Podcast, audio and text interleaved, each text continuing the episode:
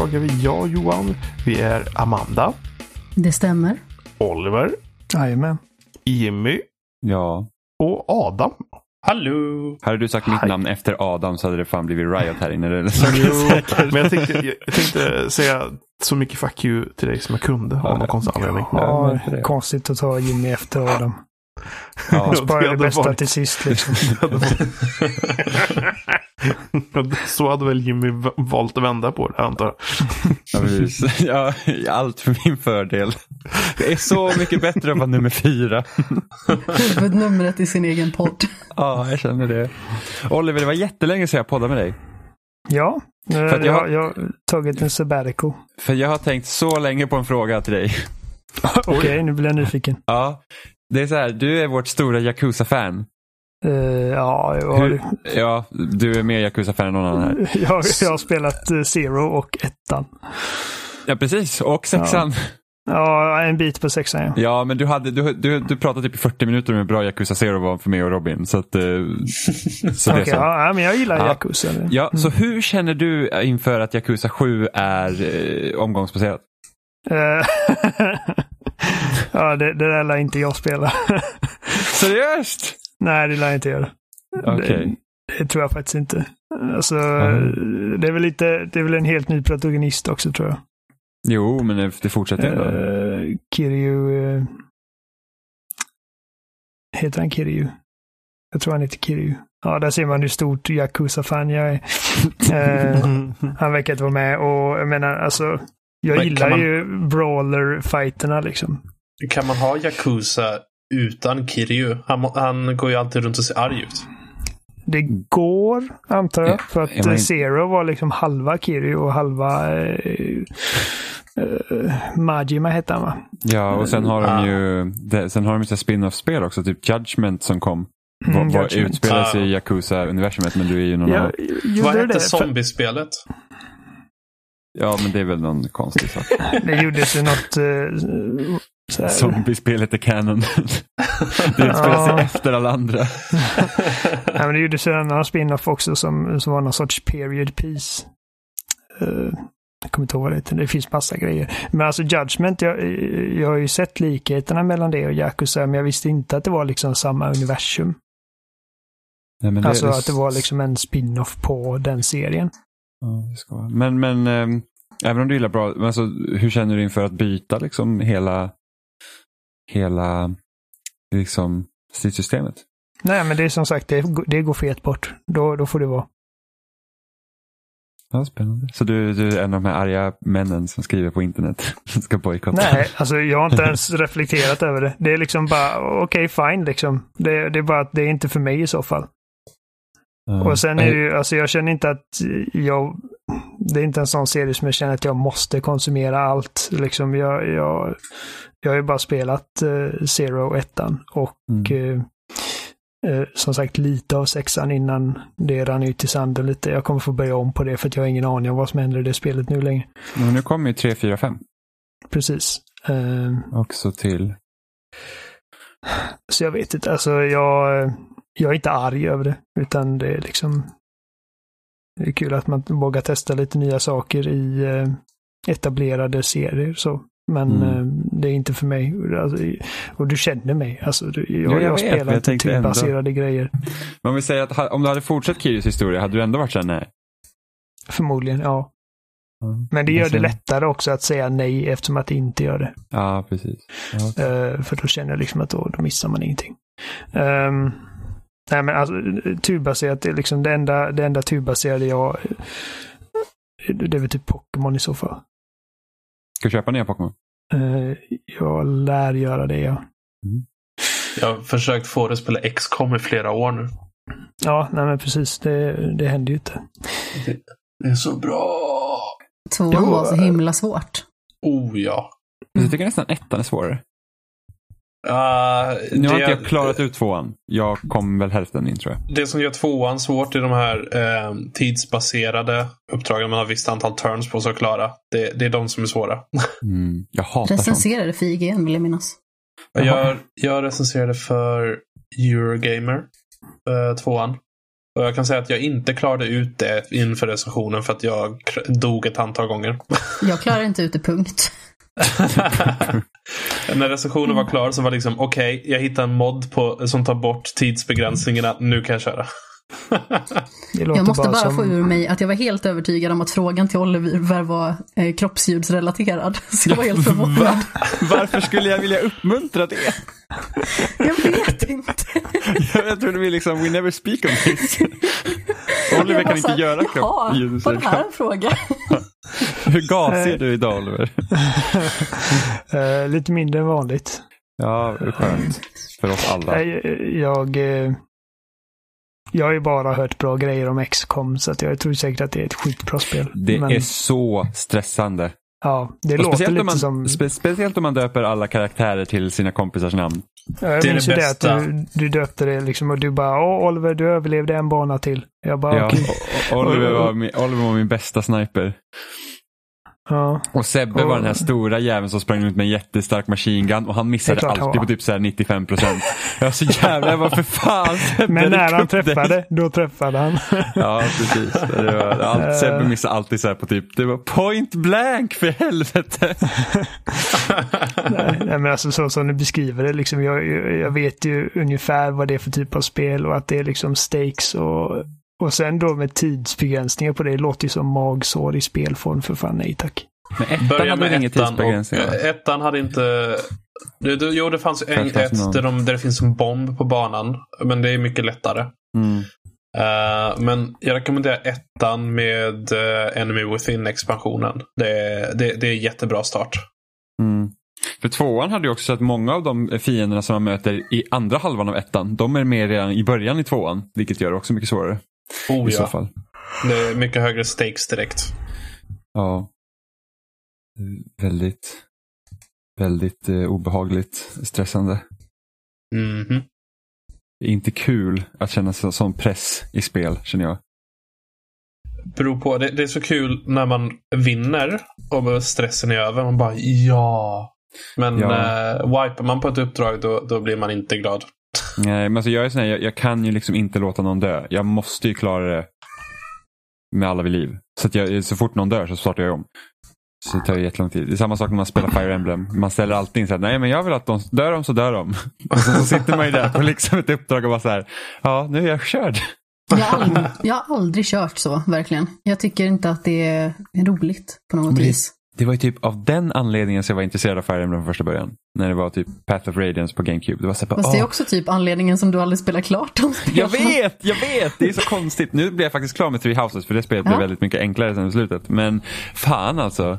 Det, det, det är anledningen till att, eh, nu ska vi se, uppföljaren till Path of Radiance, Radiant Dawn. Eh, jag klarar inte ut det på grund av den anledningen. För att jag är fast på en bana. Sista bossen väl? nej, det är någon, nej inte sista Eller var det bossen, men- Eh, nej, inte Awakening. Jag kom till trädet säga, på eller var det jag? Men jag har ju klarat Awakening. Nej, nej det, var, det, var, ja, det är en boss nära slutet i alla fall. Man, man får spela som Ike. Och man möter The Black Knight. Och det är Ah, bara okej. jag och The Black Knight på och jag är inte tillräckligt stark för att ta honom. Och jag har ingen sparfil innan. Så det var liksom typ 50 timmar ner i soptunnan. Vad roligt. Ja, jätteroligt. Verkligen, jag är så nöjd över att jag aldrig klarade det spelet. Jag tycker ju den typen av spel är väldigt rolig. Eller i alla fall Fire Emblem. Jag tycker det är väldigt tillfredsställande när man liksom, jag vet inte, betar av karaktär efter karaktär. Och Alltså, liksom det ser att du- fältet motståndare bli liksom. Det lät i Mindre. princip som att du skickade in dina karaktärer mot döden med tanke på vad vi pratade om. Beta av hela mitt hus. Alla dör. Men jag menar inte dem. Jag vet, jag vet. Men det lät. Eh, du hade säkert gillat Advance Wars. Det kanske jag hade gjort. Det är inte exakt likadant men det är liksom typ schackupplägget. Man kör Mm. på rutbanor och Jag har sådär. ju spelat alla Fire Emblem som har varit bärbara i alla fall. Mm. Jag började spela Awakening och sen kom jag av mig. Och sen eh, har jag upptäckt att jag hatar Nintendo 3DS-skärmen. Så jag tror inte jag kommer spela ut det igen. Har, du en, har du en gammal 3DS? Jag har en eh, New 3DS XL. Jaha. Och eh, det märks att det är typ tre mil mellan varje pixel. Så jag bara, äh, jobbigt. Tre mil. Ja, jag spelade Luigi Mansion 2 för några veckor sedan. Jag tyckte det var väldigt trevligt att spela på 3DSen. Alltså jag tycker om formfaktorn på 3DS. Det bara att ja, displayen är så dålig. Um, Ja, den är Så, inte förtjusande alltså. nej, speciellt inte på XL där det är ännu, det är samma upplösning som den mindre modellen. Så jag, jag har till och med letat lite på nätet. Bara, vad- kan jag hitta en billig vanlig 3DS med okej, eh, där det är lite tajtare upplösning eh, på grund av pixeldensiteten. Men nej, det har inte riktigt varit värt det. Jag har ju den äldsta versionen av 3DSen. oh, den Ja. ser ju ont i händerna. Det kanske den gör. Vet inte, jag har ganska små händer så jag kanske inte reflekterat över. Ah, mina händer är för enorma så de gör ont för mig. Ah, okej. Ehm, nej, men jag spelade ju i alla fall, eh, vad är det det heter? Echoes Shadow of Valentia. Den här Mm. eh, remaken av Fire Emblem från 1992. Och Mhm. eh, 35 timmar in så tappade jag bort kassetten. Nej! Så jag var tvungen att köpa det på nytt. Och då tänkte jag att jag skulle spela det inför Fire Emblem Three Houses. Problemet var ju att det var ju yxfult. I relation till det jag hade sett redan liksom från Three Houses. Så jag Ja. bara liksom kunde inte förmå mig att fortsätta spela. Eller jag liksom kunde inte ägga igång mig direkt. Så ja, det var väldigt tråkigt att jag kände så. Jag vill ändå liksom tycka att ja, men konceptet är så starkt så att grafiken liksom ska ju inte spela någon roll, för det har jag ju inte gjort tidigare. Men eh, nej, det gick inte just då. Jag kanske Man- återkommer till det i framtiden, men Man blir lätt bortskämd idag. ja, definitivt. Ja, men det är typ det värsta med 3DS när de gick över till 3D. Eller ja, egentligen med DS också när det blev så här typ ful 3D-grafik. Det är typ det, det är mitt agg mot de nya Pokémon-spelen när de gick in i 3D. Det är att det är mycket fulare än typ pixelspelen. Ja. Speciellt Ja. typ Black and White var skitsnyggt i 2D. Oh ja. Det, det, det, ni vet eh, det nya, vad heter det nu? Uh, Dragon Quest-spelet som uh, portades till Nintendo Switch nu. Ja. Där har man, Builders, eller? nej, inte Builders. eh, Dragon Mm. Quest 9 eller något sånt. Eller, kan inte- ah. 11? 11? Eh, är, det 11? Jag vet inte. Det Jag kan inte Dragon Quest. inte det, jag den jag vet att i det så kan man växla och spela antingen det här snygga Unreal Engine 3D-läget eller så kan man växla tillbaka till 16-bitars grafik. Oj! Det hade varit nice om man kunde göra det i Pokémon. Så man bara växlar mellan grafiklägen om man känner för. Ja.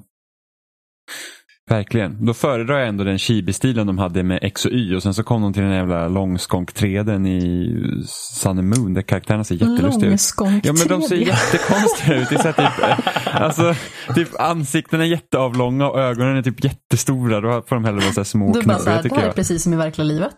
Ja, men- Långskånk 3D. Ja, men så de har ja, någon så konstig form av anime-proportioner som man inte är van vid. Ja, och sen så här överdesignade karaktärer. Typ gymledarna ser helt eh, förjävliga ut. Det är liksom Ja. så här, typ frisyrer från jag vet inte vad. Åh, jag har hatat alla Pokémon-frisyrer sen typ Ja, jag vet inte när. Alltså i många, många år. Ja, men det är typ sen, alltså det måste typ vara från typ Diamond and Pearl någonstans, tror jag. Ja, det börjar någonstans bli liksom omkring. för att, för att det är bara, man kollar typ på så här, eh, de officiella guiderna till både röd och blå, guld och silver, då är den artstylen ju skitsnygg.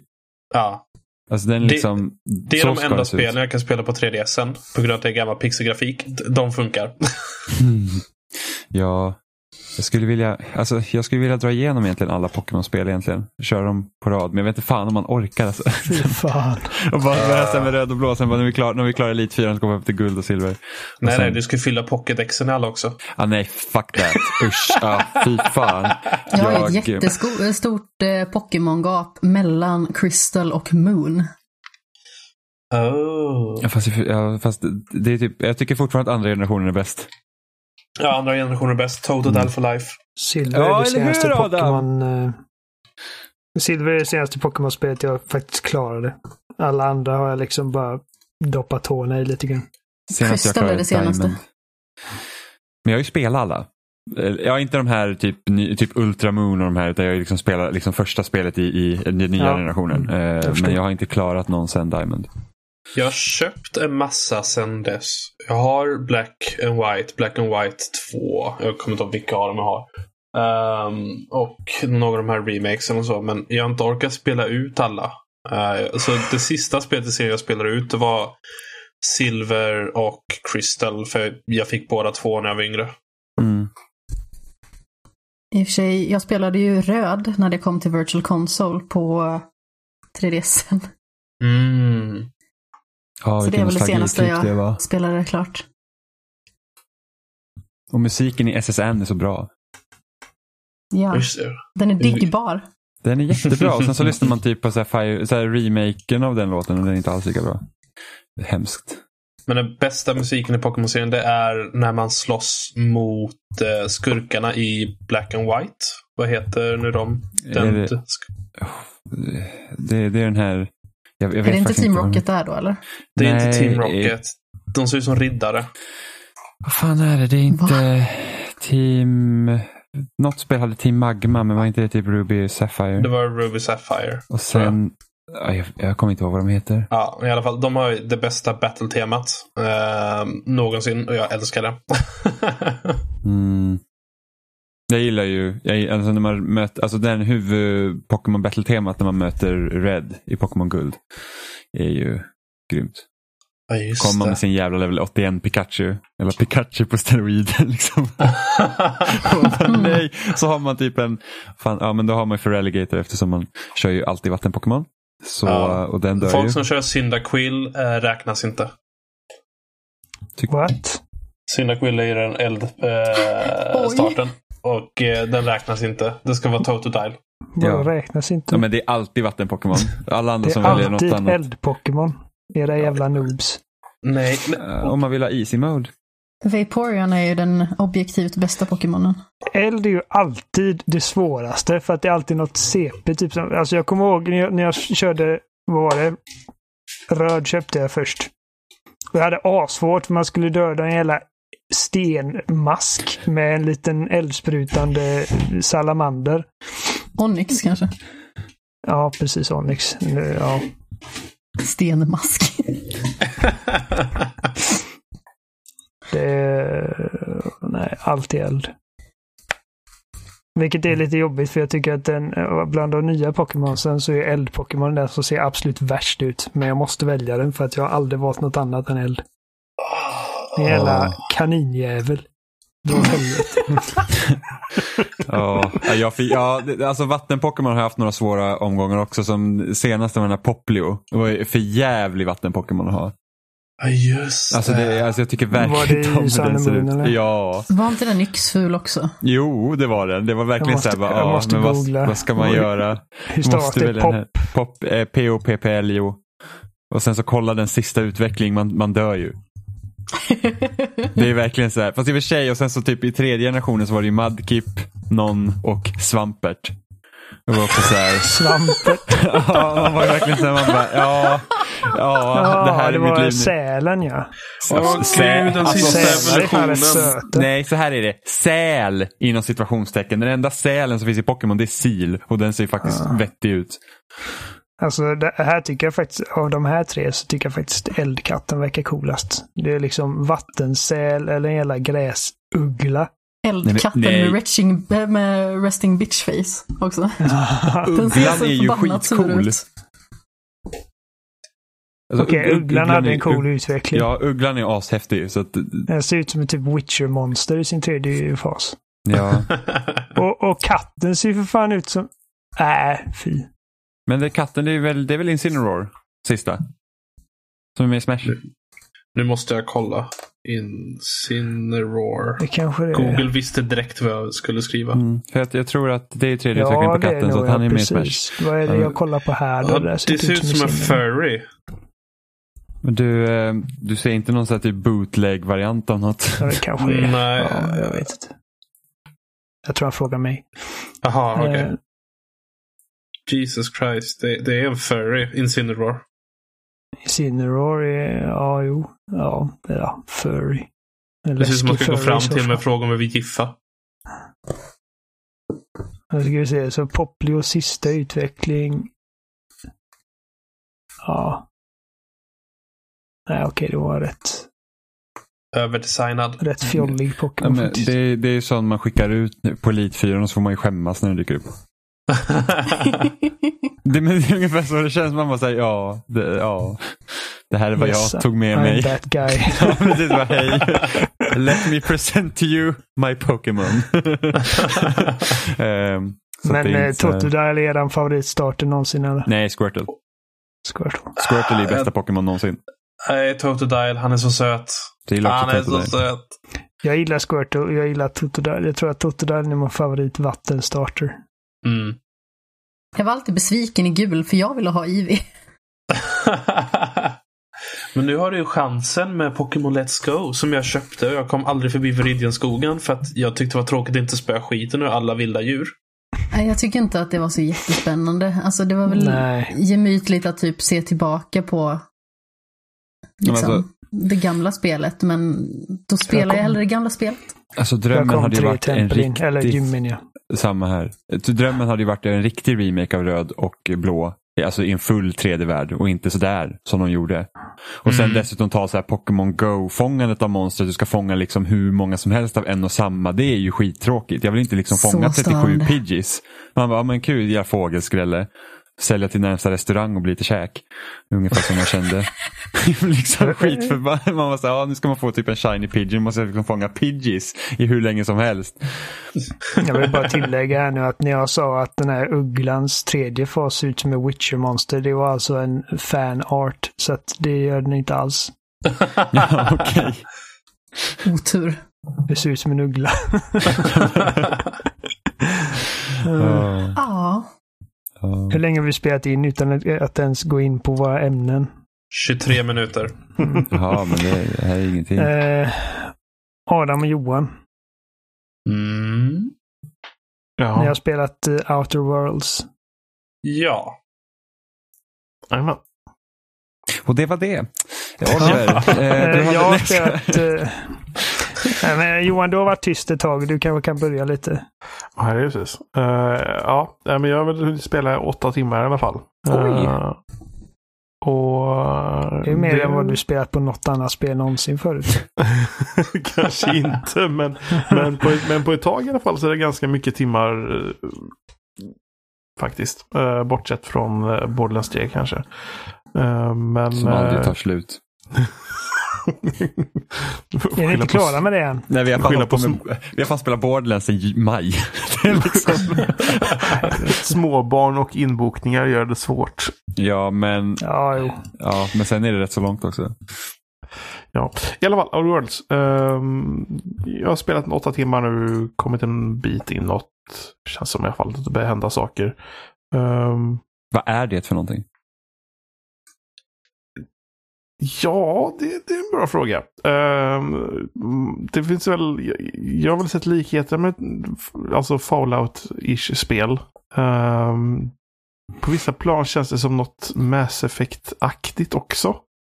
Det jag har hört är att det beskrivs som en blandning mellan Fallout New Vegas och Mass Effect. Mm. Ja, det är väl rätt så passande för du, har, du utgår från ditt skepp. Eh, när du flyttar ifrån skeppet ut till något område där du landat så väljer du vilka karaktärer du ska ha med dig i, i, i princip på exakt samma sätt som du gör i Mass Effect.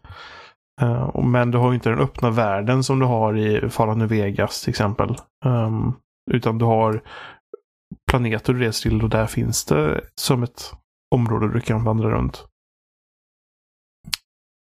Och ja, eh, man springer runt, gör uppdrag, eh, skjuter folk.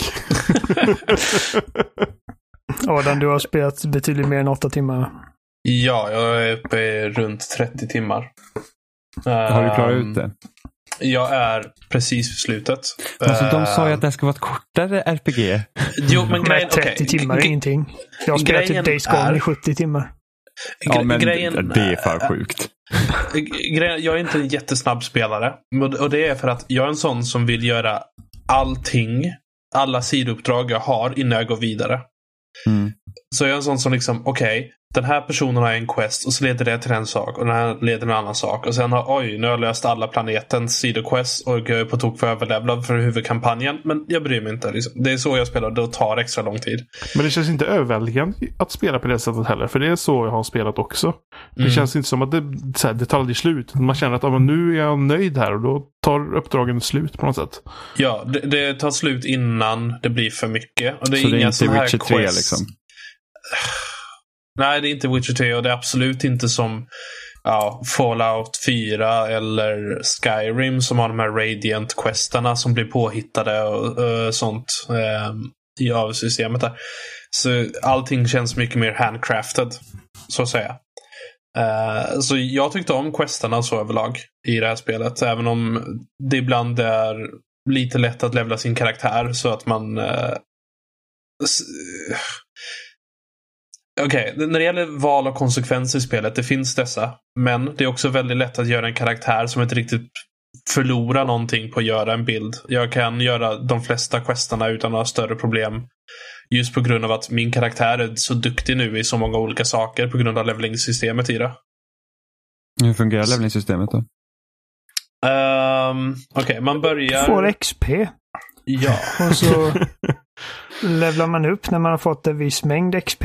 Jo, men alltså, man, man, man, får, man, man får 10 skill points när man levlar upp. Fan, det och, påverkar så mycket vilka skills man har och hur man kommer åt quest. Finns det quest som alltså kan låsas ut från dig för att du inte har tillräckligt med skills? Eller är det bara att då är det bara en annan lösning? Eller hur? Det är ofta en annan lösning. Okay. Det är väldigt, jag har inte stött på någon quest jag inte kunnat lösa uh, överhuvudtaget än. Och jag mm. kör, min, min karaktär är en som pratar sig igenom alla problem. Och sen har, kan jag hacka datorer och så jättebra. Så jag har än så länge inte haft några problem att klara några quests på det sättet jag vill i alla fall. Nej, och så varje gång man levelar upp så får man vad 10 skill points. Som du kan placera i uh, olika grupper till att börja med. Uh, ja. Och sen när du nått till um, 50 skill, tror jag. Ja, precis. Skill point 50 så kan du specificera inom vilka, inom de här grupperna vad du vill ha. Uh, så det är väl en grupp som är liksom hur bra man är för att prata för sig själv. Uh, och där det finns att du kan skrämma folk, du kan uh, överlista folk Ljuga och så vidare. och ja, ja. övertala. Och sen när du väl har kommit till 50 i den gruppen då så kan du välja specifikt vilka av dem du vill bli bra på. Då. Så finns det en, en liksom skjutvapengrupp där du väljer liksom tunga vapen, pistoler och avståndsvapen tror jag. En long rifle eller någonting tror jag det är. Uh, det är uh, short. Det, det, är typ pistoler och sånt. Short arms. Och så finns det long arms. Mm. Och så finns det. Är det heavy? Eller räknas de in? Och sen går ju energivapen om man lär sig science tror jag. Mm. Så... Uh, så det finns en del olika vapen i spelet faktiskt. Och sen så är det ju perks också. Och sen, vad ja. heter de nu, de, de som är som man blir sämre på saker men blir bättre på saker? Oh, vilket ord var det nu för det?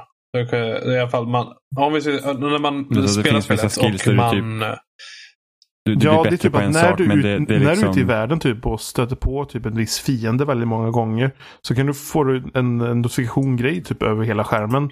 Som säger ja nu har du gjort de här ganska, sakerna ganska mycket. Om du vill så kan du få den här saken som gör att du blir bättre på det här. Men då får du de här sakerna som är mycket sämre också.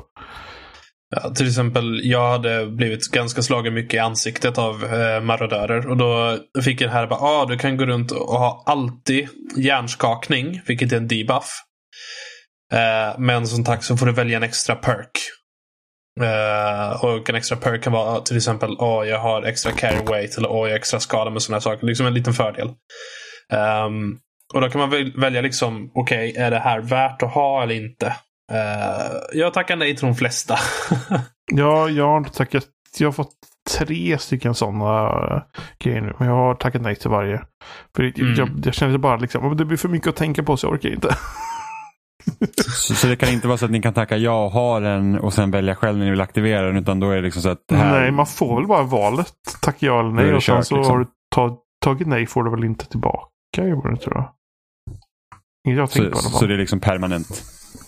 Ja. Så det är ett väldigt ställningstagande att ta.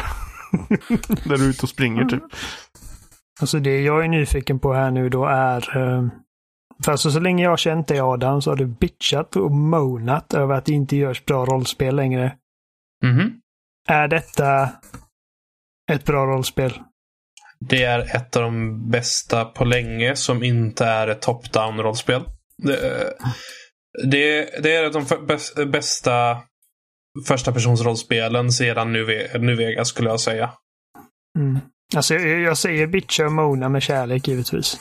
Ja, Eh. jag vet att jag är väldigt duktig på att bitcha Mona också.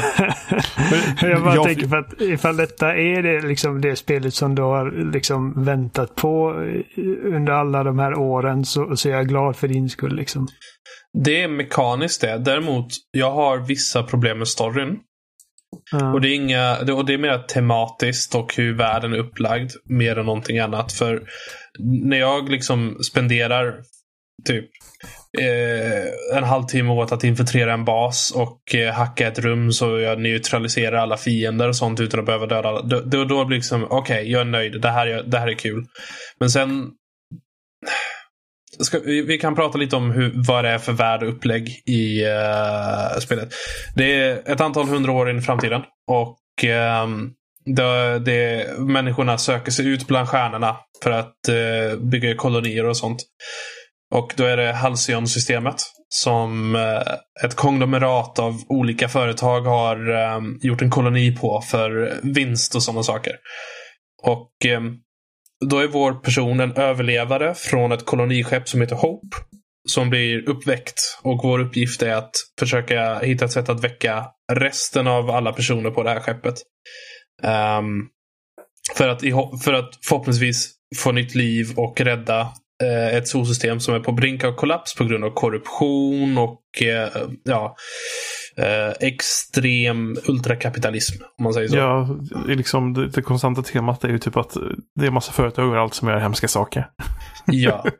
Och, Och folk är det- totalt inmanipulerade i det här systemet och liksom blir liksom de, de har kontrakt och de kan inte göra det här för nej, men jag har nog kontrakt där så jag, jag kan nog inte göra det där. Ja, och de, och de eh, hälsar typ alla med eh, eh, slogans för produkter och företag och sådana saker. Ehm, och det är en jätteintressant grej. Det är bara att jag har väldigt svårt att svälja det som en, tro, eh, som en trovärdig värld. Och det tar mig ut lite ur eh, upplevelsen. Jag, ibland känns det mer som eh, lite för cartoony för sitt eget bästa. Även om jag tycker om eh, koncepten och tematiken överlag. Så är presentationen av det som jag har problem med. För jag har väldigt svårt att säga att det här är en riktig människa med riktig ångest och riktiga kval som jag pratar med. Det, känner jag inte jätteofta. Även om jag fortfarande tycker om spelet och har kul med det. Så ska du säga typ att det är, om man typ jämför med ett spel som GTA där allt känns liksom uppskruvat och liksom gjort för satir så, så blir då det här spelet att du har vissa delar där det är liksom sånt och sen har du andra delar som det ska vara liksom kännas mer förankrat i verkligheten. Alltså för vår verklighet. Så att de skär sig mot varandra, eller?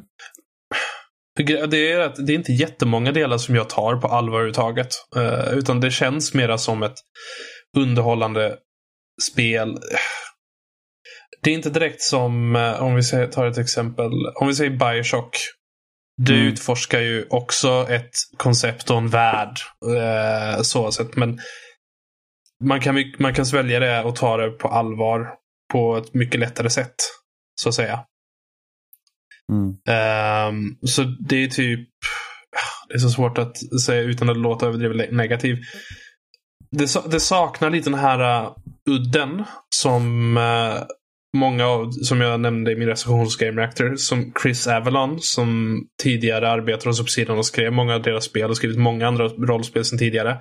Liksom den här uh, lilla ex- extra grundade verkligheten och mänskligheten Mm. som eh, behövs.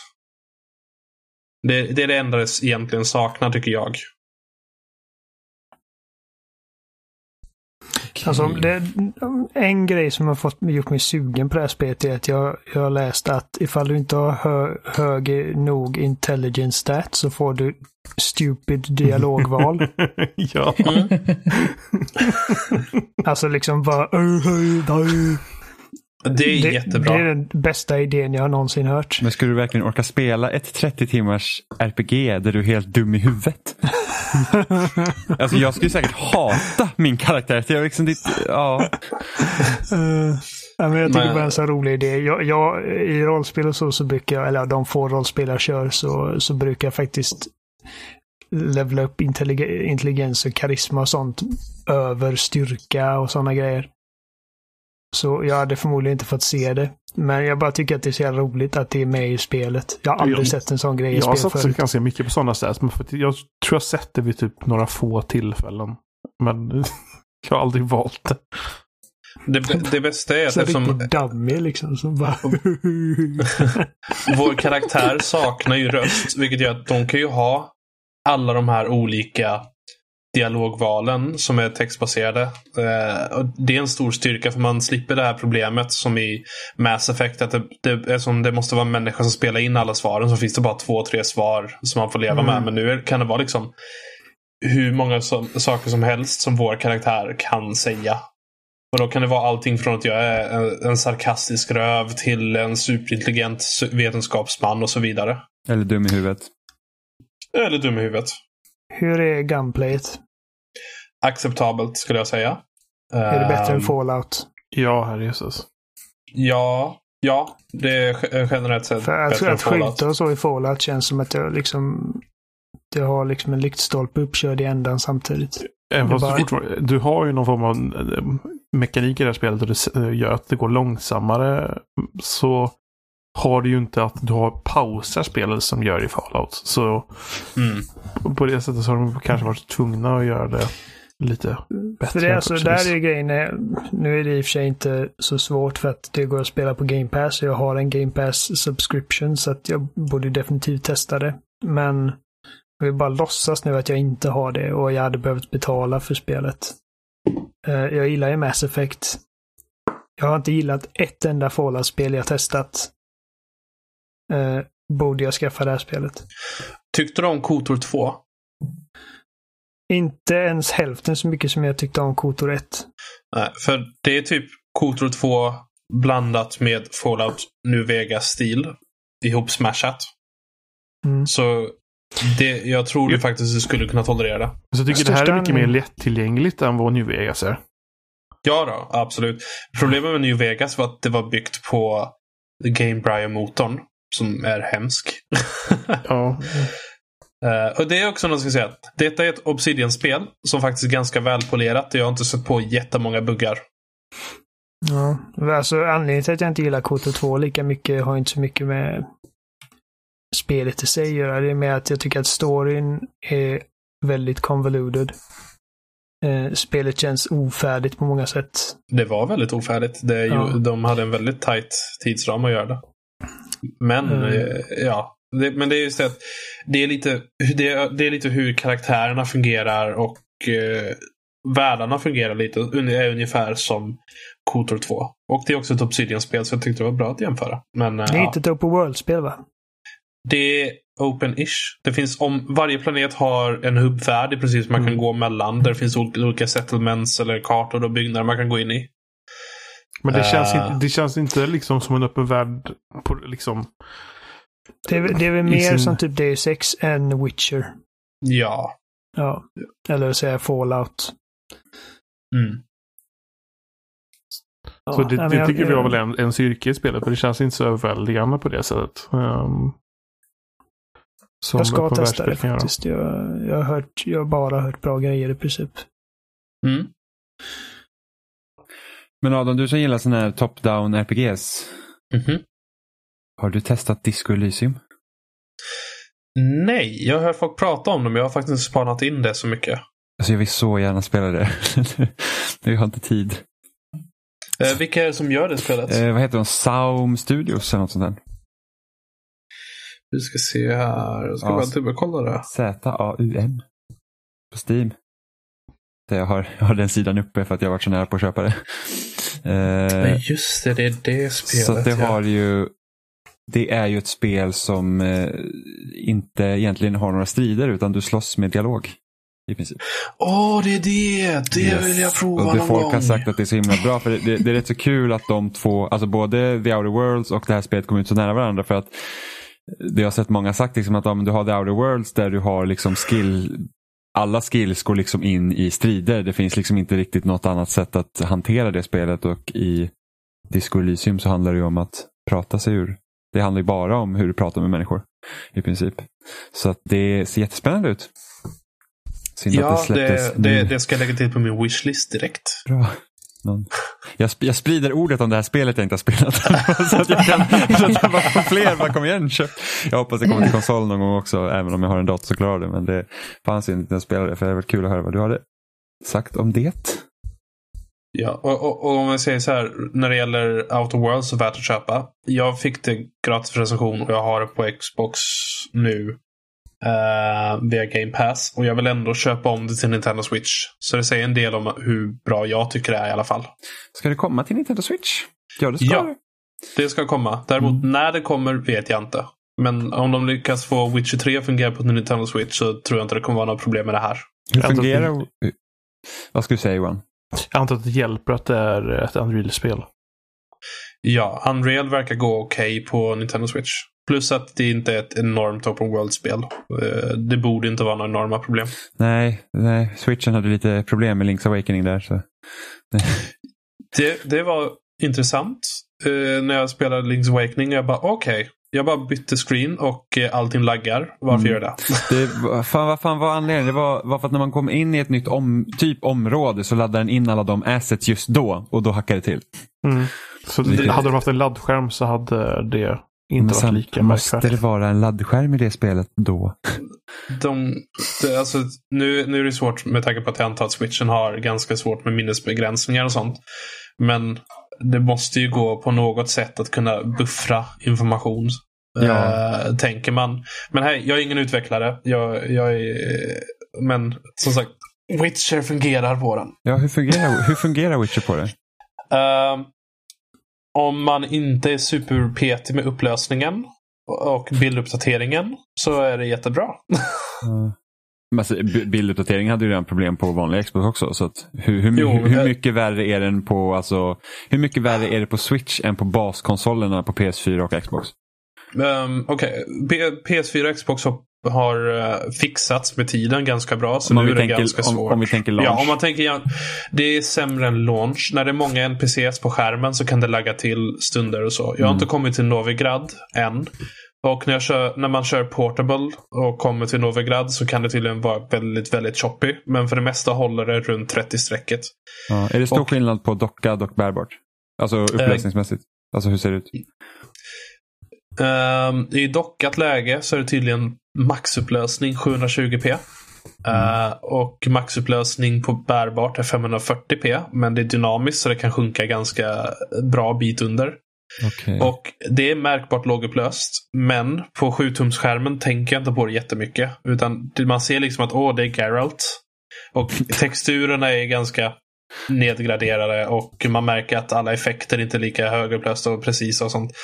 Men man liksom bara, åh shit, jag kan jaga monster i, från sängen. Utmärkt. För det är så himla konstigt där ibland när man kör bärbart läge på Nintendo Switch-spel. För att jag tror det är Xenoblade Chronicles 2, när man körde Mm. det i eh, bärbart läge så kändes det som att någon hade dragit sharpen-filter över hela spelet. Så allt fick liksom så här typ, alla svarta kanter blir jätteskarpa och, och liksom det är så här, det såg bara jättekonstigt ut. Man kan inte anklaga eh, Witcher till Switch för att vara superskarpt i alla fall. Tyvärr. Så typ, va, va, Men, om man ser eh, suddigt innan så lär man inte se bättre sen. Nej. Men eh, i rörelse så är det helt okej. Däremot när man tar screenshots och tittar på dem sen bara ah, okej, ja det är så. Jag har en fråga om The Outer Worlds faktiskt. ja. Hur ser svårighetsgraderna ut? Um, okej, det finns fem svårighetsgrader. Det finns easy, eller var det fyra? I alla fall. Uh, jo, det, jo, det fanns någon superlätt. Alltså, eh, easy, normal, hard. Och sen finns det supernova. Och supernova gör att man måste äta. Uh, få hålla energin uppe och sådana saker. Sova. Uh, Äta sina grönsaker. Ja, och eh, sen så är det permadöd för ens eh, kompanjoner och så. Och eh, jag har inte provat mig på den, eh, det spelupplägget. För jag, tyck, jag vill inte att mina kamrater ska permadö i eh, det spelet. Ehm, men ja, så det finns ett supersvårt läge som är typ som Fallout New Vegas hardcore-läge på steroider. Av det jag läst i alla fall. Sen okej. kom typ man spelade Mass Effect och Rex och Garrus bara råkar liksom dö i någon jävla random gunfight och sen är de döda för alltid. Ah. Speciellt när de är så jävla dumma också. Man måste säga bara, ah, där är typ 30 gets på sidan. Så bara, Garrus bara, åh hej. Vad gör ni här robotar? Och man bara, nej. Kom, gå I lost shields.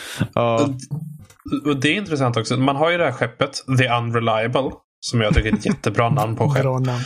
Ehm, och alla ens skeppmedlemmar, man kan be dem att dra ett pipa när man vill. Så eh, jag kan typ gå fram till Vicar Max som är uh, präst uh, som man får med sig i spelet. Och jag bara kan säga, är du, hoppa av min skuta. Och han bara, uh, okej, om, jag- om man vill det. kan, du, Så- kan, Alltså du för skicka, alltid. kan du skicka iväg alla och vara helt själv? Ja, det tror jag. För att de är, in, jag, de, de är inte mission... Man måste inte ha med dem för storyn än så länge vad jag har märkt. är Att eh, det, det mesta kan man köra själv. De är inte story critical liksom. Det är väl att man får uppdrag från dem specifikt. Typ. Ja, Så att det är sidouppdrag man missar med andra ord. ja. Om man skickar iväg dem. Okej, så det är någon Yes. man hatar så. Folk, folk har väl typ, det jag har läst i alla fall, folk har rekommenderat att om du har spelat någon form av FPS tidigare så ska man spela på hard. Mm. Ehm, så, ja för Då jag, spelar jag kör, under det. Jag kör normal och jag har än så länge inga problem. Och jag har 130 health packs. För jag har inte behövt använda så många Mm. alls. Speciellt nu när jag är överlevlad. jag har kört på hard och det har väl gått emot någon gång men det har inte att jag känt att det har varit jättejobbigt. Så sänker man svårighetsgraden så går det nog rätt så lätt gissar jag på. alltså jag vill typ inte ha mina jag- storybaserade spel svåra. Jag vill, jag vill uppleva Men det- storyn typ. Men jag är ju så dålig på att skjuta också. Dessutom kommer inte jag ihåg när jag spelade ett spel i första persons läge, alltså med skjutmoment senast. Det måste nog varit när jag spelade igenom Bioshock för typ tre Det- år sedan eller någonting. oh. Och för övrigt så har jag liksom spelat skjutare i tredje person. Ska man spela ett första personspel så är det väl Bioshock i så fall. Jo, jo, men det har jag ju egentligen klarat. Det var ett parti som Ja. jag aldrig kom förbi riktigt. Men då fick jag spela det med en kompis och tog vi oss förbi det partiet så att jag äntligen fick uppleva spelet. Vilket Men- var det? Va? Minns du Vilket- vilket parti det var? Oj, nej jag kommer inte ihåg exakt, men jag fastnade alltid där. Jag spelade typ dit fyra gånger och fastnade. Eh, vilket Bioshock är vi pratar om förresten? Är det, Det, första? första. Ja. Bioshock Infinite klarade jag ju som ett av de första spelen. När jag eh, liksom började bli mer investerad Mm. igen i spelvärlden. Infinite är ju också generellt sett en bättre shooter ska jag säga. Så ja. Det är, det är en, den är mer smooth shooter. ja. Det är Tyvärr inte finns det mer spel, att skjuta men- i det. Ja, det är det. Ja, fy jag, fan. jag minns att det här lägenhetskomplexet var, det är nog ett av de tuffare segmenten i Bioshock 1 tycker jag. Mm. Tvåan tycker jag också är, alltså tvåan tycker jag fan nästan är svårare än vad ettan är. Tvåan har väldigt många eh, svåra segment. Speciellt på de här där man ska skydda Little Sisters. Ja, precis.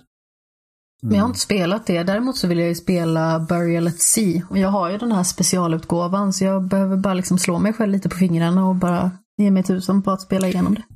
Mm. Åh, jag tyckte att Burial at Sea gjorde inte serien några tjänster. Nej men nej. Uh, jag, jag, ska, jag ska inte spoila eftersom du inte har klarat det, men alltså, äh, när, när man var klar med det, man var så här, nej. Bioshock Infinite är ett av mina favoritspel. Jag kommer knappt ihåg storyn i Burial at Sea. Mm. Jag, men, jag, jag är känd som en negativ människa så jag ska hålla tyst i det här ja, segmentet. men, men du, du, du, förstår, du förstår vad jag menar va, Adam? ja. för att det- Eh, jag, Det, de DLC-erna knyter ihop eh, ettan och Infinite på ett sätt som man säger nej. Tack. Ja, mer än de redan har gjort då. Ja, du får Ja. liksom mer förklaring för kopplingen som händer eh, i Infinite. och retcons. Precis, och det Nej. blir såhär bara, det där, nej. Alltså jag har ju hört Ja, nu att när säger del det. två skulle vara helt magisk. Eller var det del ett? Del två är roligare än ettan skulle jag säga. Det, det är mer matigt och mer att göra. Del två är lite mer annorlunda eh, gameplaymässigt för att då spelar man som Elizabeth istället Just för det, det var del två jag tänkte på då. Mm. Och man har liksom lite mer, alltså, lite mer stealth-kapacitet. Och det är lite mer så här, typ lockpicking och sånt. Mm. Uh, del två är mycket längre än ettan också, det minns jag. Visst är den typ så här tre timmar lång eller någonting? Det är ju inga jättehistorier. Nej, ja, men tre timmar låter rimligt ungefär. Ja. Oh, det finns så Ja. mycket jag måste spela.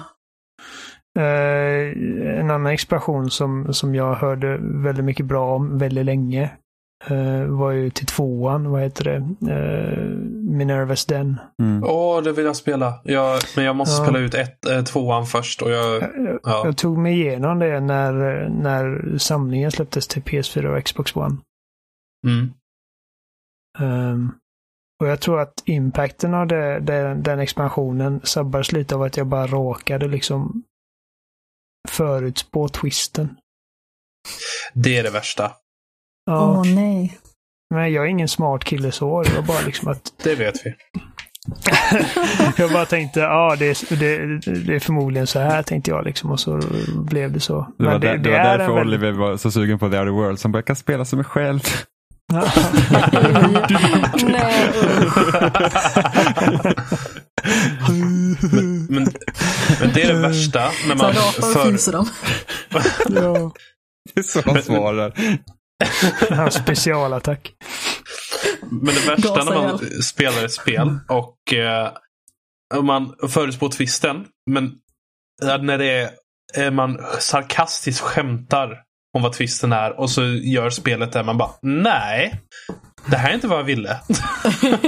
Nej, men jag tror alltså spelet lämnar så här små liksom hintar på audiologs och grejer. Eh, om...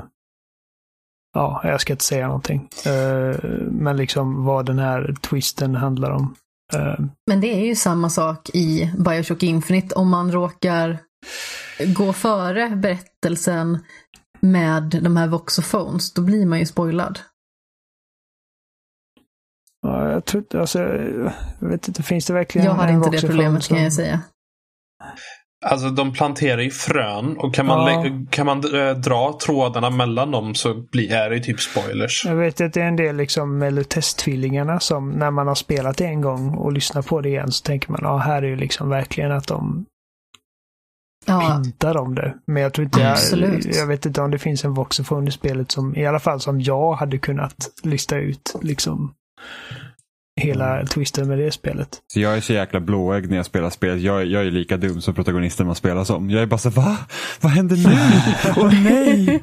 Jag kommer ihåg alla var så här, var typ, ja men så Arkham Knight. Så alla var så här, det är så lätt att lista ut vem Arkham Knight är. Och jag var så himla jag stört på det. Jag bara, vem är det? Ja, ja, jag tänkte, jag funderar just vilket, vilket annat spel var det som jag spoilade mig själv för. Det var ju Arkham Knight. Så fort man fick se den här liksom back, alltså flashbacken med Jason Todd. eh, att han blev liksom torterad av Joker och jag bara tänkte alltså det här är tredje spelet och det är första gången de tar upp det här Jason Todd liksom. Det är ju garanterat han som är Arkham Knight. Ja. Eh, för att, ja, det, det, det kändes uppenbart för mig. Men alltså så Jimmy, Jimmy är alltså den som, typ fatt, som inte fattar att Palpatine är kejsaren förrän han faktiskt får de här ärren. Eller hur? Men, men alltså, jag hade den stunden när jag var liten. Det var innan. Eh, det var, det var, jag läste en Lego-katalog och sånt. Och jag såg när det var Lego-kejsaren. Och så så- det bara. Ja, eh, kejs, eh, kejsaren Palpatine. Jag bara Va? Är Palpatine kejsaren? Och det, var, det var innan episod 3. Jag hade aldrig kopplat det.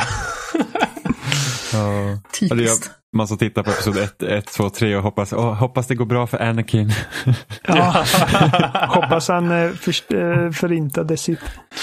Du bara, Men så, han verkar vara en så fin force. kille. Ja, Ja. han hans Fast det, det, kan fan, det kan fan ingen tycka när man kollar på de filmerna. Att han är en fin kille. Han bara gnäller och bitchar om allting. Hon begår It's folk. all Absolut. Obi-Wans fault. He's holding me back. I killed them all. Jag är så Not rädd. just the men. Jag är så rädd för nästa Star Wars-film att det kommer kännas typ som fanfiction för att kejsaren ska vara med igen.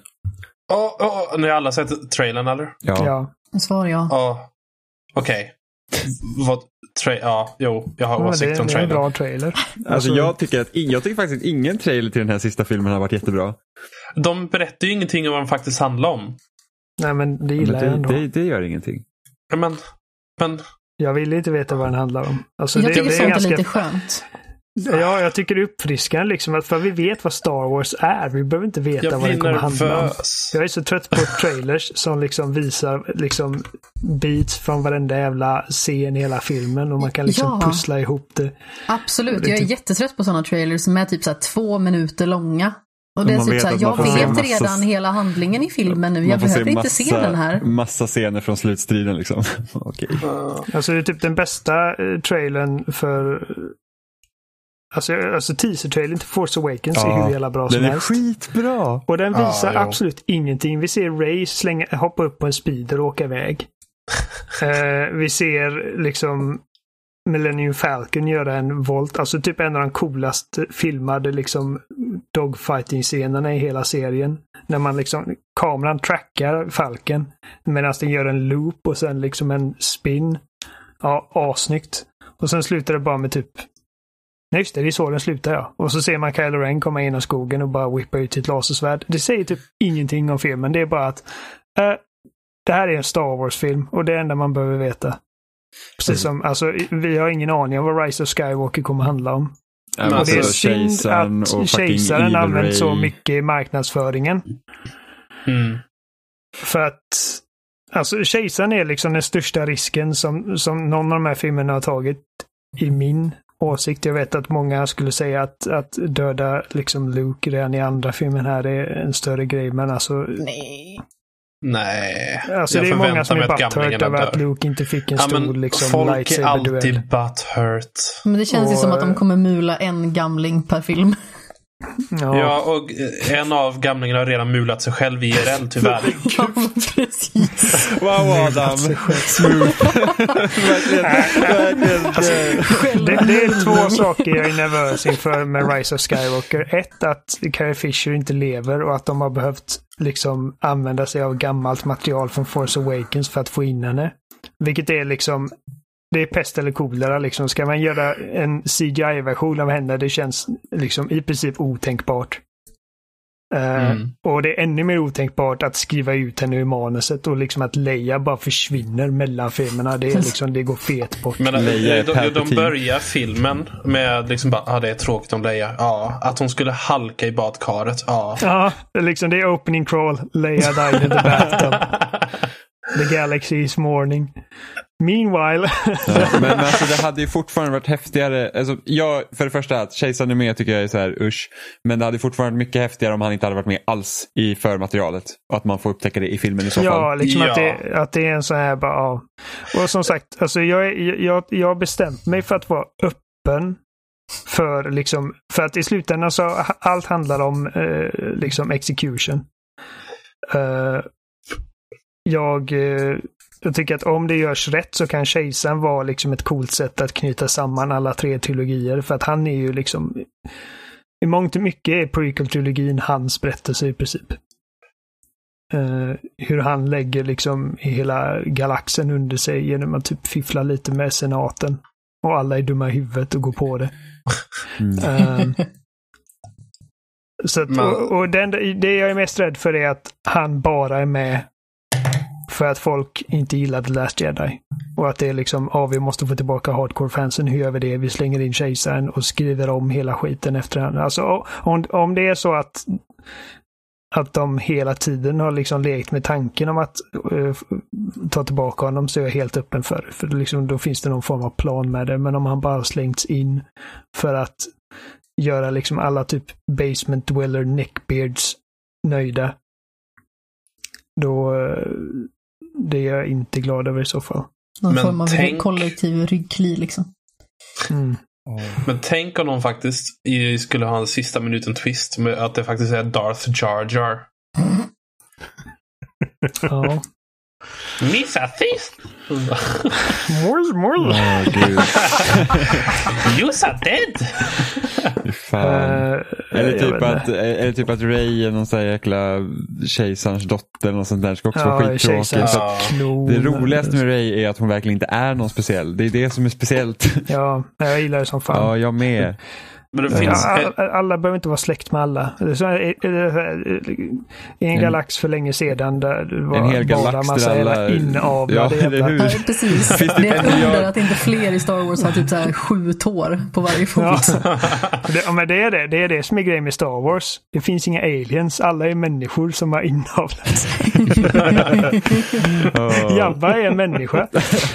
Eh, nej, men så att jag älskar den. eh, att de vågade göra det med Last Jedi. Bara du kommer från ingenting. Du är skräp liksom. Vi har Eh. haft den här diskussionen tidigare och hade Mm. det inte varit för Force, Force Awakens och JJ Abrams jävla mystery box så hade jag inte haft några problem med det heller. Utan det, allting är JJ Abrams Jag fel. vet, vi har pratat om och du, du tycker att det är liksom att enligt Force Awakens så är det helt självklart att hennes liksom typ Alltså, nej, det- är någon stor grej. Nej, alltså be- hon har inte behövt vara släkt med någon utan någonting särskilt. Det kan vara någonting med kraften, någonting speciellt. Inte just att hon måste vara typ eh, Luke Skywalkers um, syster, dotters, kusins, förares Mm, nej, eh, nej. barnbarn eller sånt. Alltså, Men hon, det måste men inte hon vara är något ju sånt. något speciellt. Hon är speciell trots att hon inte kommer från någonstans speciellt. Jo, men de beskriver inte. De liksom bara, ah, dina föräldrar var bara junkies. De sålde dig för knark.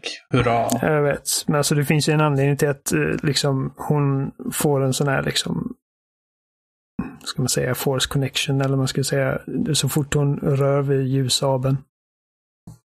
Men det behöver inte betyda att hon liksom har någon form av blodsband med någon. Nej, nej, nej. Blodsband hade jag tyckt Eh. var krystat. Eh, Så det har varit för förutsägbart, men liksom någonting?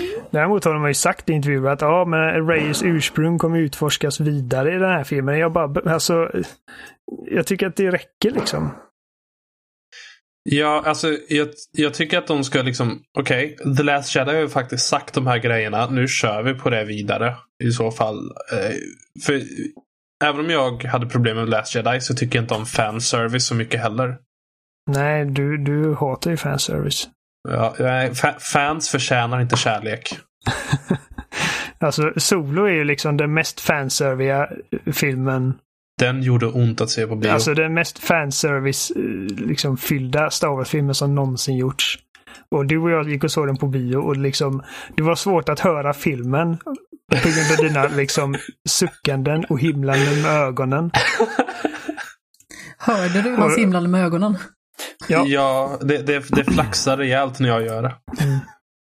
Aggressivt Eh, himlande. Ja. Det är som en Hongkong-film. han liksom bara typ begravde händerna i liksom, eller jag, begravde ansiktet i händerna och bara skakade på huvudet liksom så fort någonting togs upp typ.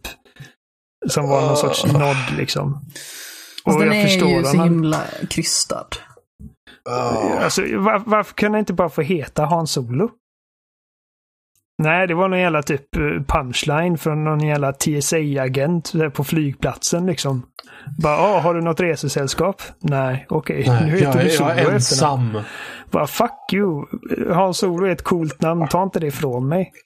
Alltså jag köper ju inte riktigt han som spelar huvudrollen heller för att det är Nej. för litet Nej. hopp mellan hur gammal den personen är. För jag tror att han är född 87, så när filmen kom så kanske han var, men som sagt, 31 eller någonting. Och Ja. eh, Harrison Ford var 37 tror jag, eller någonting i den stilen, när första filmen spelades in. Det är för nära i ålder för att det ska kunna vara rimligt på något vis. Jag köper inte. Sen så tycker jag inte att skådespelaren känns som Han Solo heller. Nej, men han är Nej. dålig. Ja. Jag, tycker att han gör ett hyggligt jobb för att vara liksom, alltså ingen kan göra Han Solo som inte är Harrison Ford. Alltså det, det särskilt efter man precis har sett honom i Force Awakens. Ehm, Men man Det- känner ju det liksom finns- bara att den som är bäst är ju typ Chewie. Ja, jo, men det är för att det är Chewie. Det är liksom, Han går bara runt och morrar. Det roligaste var i trailern när Chewie nästan dog. ja, han hängde utanför tåget där. Man bara, åh, hur ska det gå för honom? Eh, jag, jag, jag känner bara, alltså. Ett annat problem med, med den filmen som jag har är liksom att det är alldeles för många kända skådisar i den. Eh, liksom Woody Harrelson och Emilia Clarke och eh, vad heter han? Eh, eh, som spelar skurken. Paul Åh. Bettany va? Ja, precis. Ja, jag, ja. Det är liksom sådana här liksom väldigt stora kända skådisar som jag har sett i så många andra grejer att jag kan liksom inte köpa dem i, den här, i det här universumet riktigt. Men vet ni vad Star Wars-universum behöver? Keanu Mm. Reeves. Nej. Ja, nej, nej, men, nej, men det hade varit så, det är liksom, alltså jag vet att du skojar, men det hade varit samma sak där. Men Det som är så briljant, vi liksom, alltså, vi visste inte vilka Carrie Fisher eller Luke, eller säga Mark Hamill var innan Star Wars. Vi visste inte vilka Daisy Ridley och John Boyega var innan Star Wars. Eh, det är klart att de hade gjort grejer förut. Jag vet att John Boyega hade gjort någon film som heter Attack på The Block eller något sånt där, men jag hade inte sett den. Så att jag kunde Mm. verkligen sätta dem i det universumet och liksom låta det universumet äga dem lite. Jo, men precis. Men i vissa filmer så behöver man liksom göra en smartare liksom, rollsättning. Om vi tar Mm. Interstellar till exempel så kommer de ju till en planet där de vet att det finns liten möjlighet att det är en person som är kvar där. Och när de stöter på den här personen så tänker man liksom inte, aha, här är en person Åh. som är strandsatt. Man bara, hej, det är ju Uh, det är fucking Jason Bourne. Ja, oh my god, it's Jason Bourne. Man bara, ja, där är ju Matt Damon, liksom. Man tänker liksom inte att det här är en person som är här och har levt här ett tag, utan man bara, fan gör Matt Nej. Damon där, liksom på den planeten? Han åkte vilse alltså- efter Mars-filmen. även, även äh, precis direkt efter Martian också. Och, även, Kom inte alltså, Interstellar även, först? Ehm, Jag tror de kom... Jag tror Interstellar kom strax innan Martian faktiskt. Det kanske det var. Ja, jag kommer inte ihåg. Vi, jag kollar IMDB. Nu ska vi se. Men alltså det är samma med Thandy Newton i, uh, Thandy Newton i eh, Solo.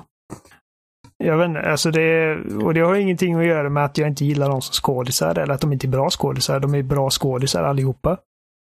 Uh, Woody Harrelson är en skitbra skådis. Paul Bettany är en jävligt bra skådis. Tandy Newton är en väldigt bra skådis. Mm. Interstellar kom 2014. The Martian kom 2015. Haha. Ja, okej. Bu, Ehm, Bu. nej, det, det är bara liksom att det, jag, jag köper dem inte som Star Wars-karaktärer. Nej. Däremot Lando eh, var ju bra. Ja. Jag vet och det är det som är lite, jag, jag nämnde inte honom för att det, det liksom gör hål på min tes där lite för att jag tycker han funkar skitbra och han är ju väldigt känd skådis. Så att Ja, men, men också han är det, undantaget. men han är ett undantag för typ allt han gör är bra. Han- kan ha liksom typ, alltså jag tycker att han är en av de bästa karaktärerna i Spider-Man Homecoming. Han är med i typ två minuter. Eh, han är skitbra verkligen. Men det är, Mm. Ja, Ska vi prata om Call of Duty kanske? det kan vi göra. En mening som jag aldrig någonsin kommer att säga igen. Lite bajsnödigt att varje gång man går in i kampanjen i spelet så står det så här, typ trigger warning. Eller inte riktigt så, men typ så här, liksom det här, det här har våldsamt material. Är du okej okej med det? Så måste man tycka ja. "Gö- Göm era barn. Alltså, Jag förstår, jag förstår om det är liksom första gången man startar spelet. Okej, det är fortfarande så här lite bajsnödigt för att Doom behöver inte sätta upp en sån grej. Men det, men det känns ju, alltså Anledningen till det är liksom att problemet hamnar lite med hur man pratar om spelet innan, att det ska vara så himla satt i verkligheten och de ska visa hur krig är Ja. på riktigt. Och så spelar man spelet och så är det en Hollywood actionfilm, precis som vilket annat Call of Duty som helst. Och enda skillnaden är att det numera finns civila med i banorna när du skjuter på andra skurkar. Det är den jag största tycker- skillnaden. Tycker att- det, det, jag, det jag kan säga att det är inte lika crazy som Modern Warfare 2 och 3 för, för Nej. många år sedan. Det är inte riktigt exakt samma action set pieces. Men Men det är surfar liksom fortfarande... inte på en eh, tsunami och, och Nej. skjuter nazister samtidigt. Nej, men däremot det det är är, fortfarande väldigt dramatiskt. Ja, och det, och det fokuserar mer på karaktärerna än på handlingen i sig. Men eftersom Mm. de inte riktigt ham- alltså, Handlingen, alltså den övergripande handlingen är fortfarande för viktig så att karaktärerna hamnar ändå i skymundan. Vilket gör att det här spelet inte blir lika minnesvärt som kanske Modern Warfare 1 eller 2. Alltså så långt som jag har kommit, jag är i slutet.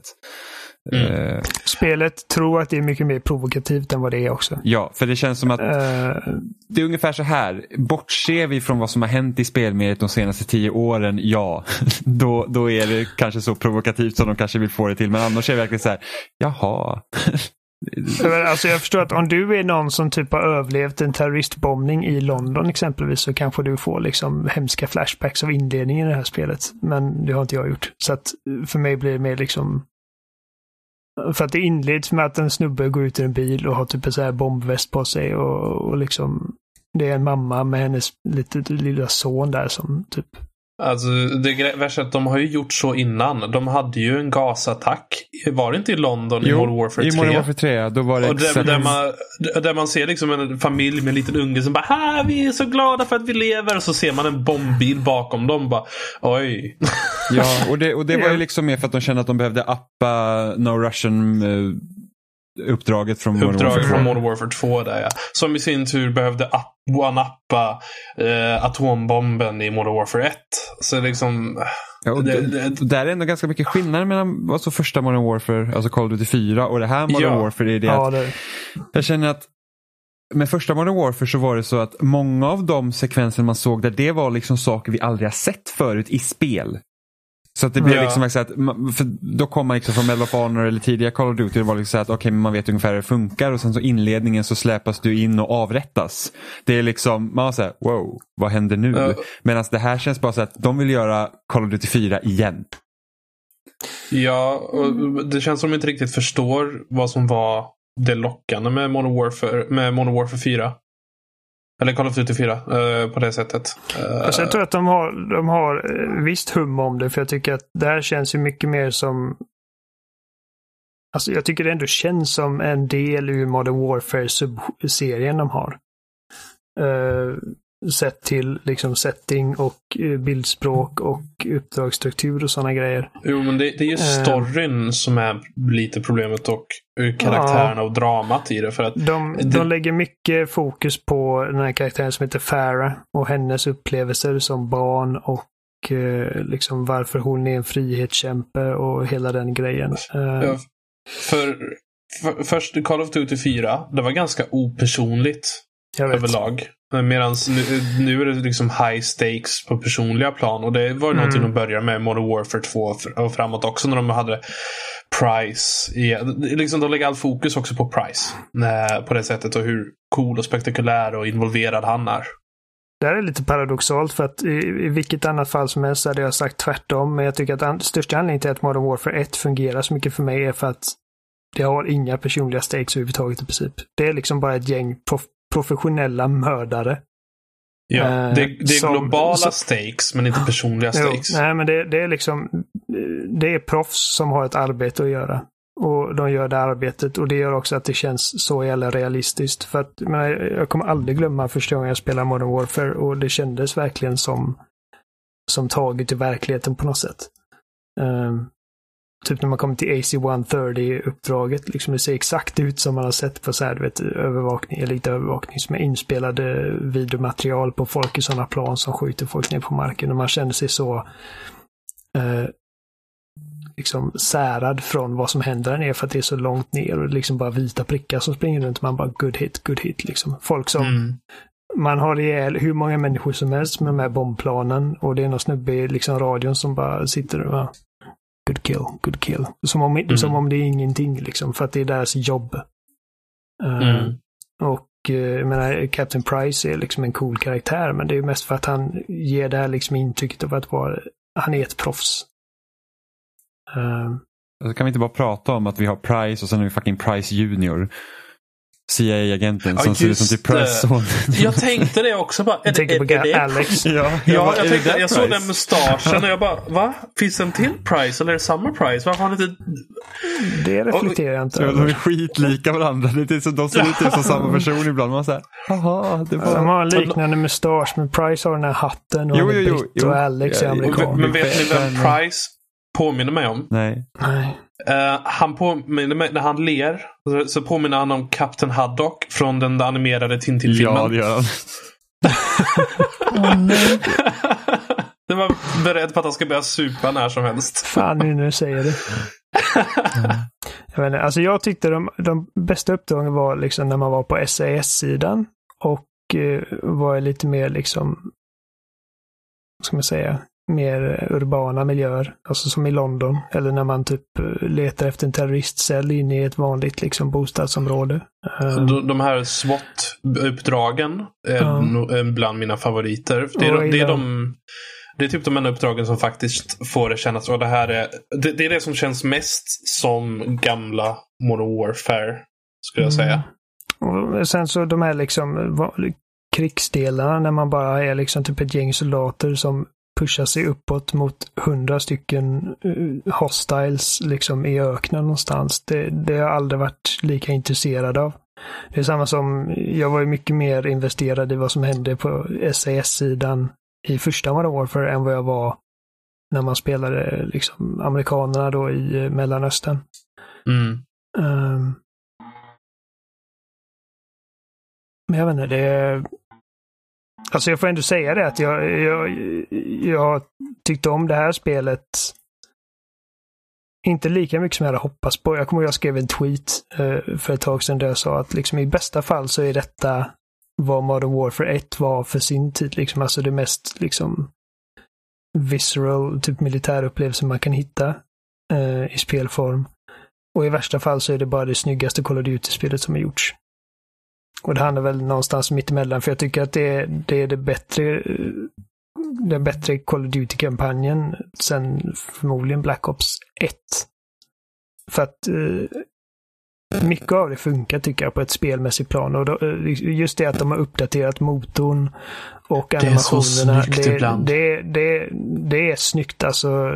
Det är första gången jag tycker liksom att Call of Duty är riktigt snyggt sen Modern Warfare 2 i princip. Uh, och det känns inte som att det är liksom bara ett reskin av samma eh, spel den här gången. Och ljudet är för att jag alltid tyckt att Call of Duty har haft väldigt mjäkigt ljud i alla fall sen, sen jag spelade Bad Company 2 första gången. Då var det liksom, Call of Duty låter som skit. uh, men nu tycker jag alltså eh, Modern Warfare låter riktigt jävla bra. Uh, man ska verkligen spela det på liksom ett högtalarsystem och dra upp volymen. Oh ja. Vapnen och... känns jävligt bra. Rörelse, liksom, det bara känns bra att spela. Det har den där liksom härliga närvarokänslan. Man känner sig inte längre som att man är liksom ett flytande huvud med ett vapen fastklistrad. Jag tror det är den bästa hagelgevärskänslan sen väldigt, väldigt länge. Liksom hur hagelgevär känns. Om, liksom, man tänker realistiska hagelgevär. Om man räknar bort ah. typ eh, shotgunen från eh, Doom. Doom. Uh, Okej, okay. Super. Shotgun är en egen klass. Det, det är godlike. man tänker liksom vanliga liksom, militärspel så. Mm. Riktigt bra shotguns. Uh, vapnen bara känns bra. Det har härlig rekyl och det har liksom ett ändå hyfsat liksom cover slash uh, lean system tycker jag. Uh, vilket det är, inte, det är inget man kan ta för givet i första personspel. Mm. Alltså, jag tror att största problemet med Modern Warfare är att nu går jag tillbaka till storyn lite egentligen. Eh, mm. Som ni sa, att första spelet kändes som att ha mycket större impact. Det var, det var inga karaktärer man egentligen var det, men vi fick se massa händelser och man kunde liksom känna att det är liksom shit's going down. Mm. Eh, det var en soldat som hade ett jobb att göra. Precis, och, och en stor grej till det var det att det var saker som vi inte har sett i spel tidigare. Mm. Eh, det har vi gjort nu och det har hänt så mycket genom ja. hur vi berättar liksom, historier och sånt. Och det är bara det att jag, det här spelet har ingenting att säga om någonting. Det är liksom, det är bara vad det är. Det, det, det är väldigt okritiskt till krig överlag.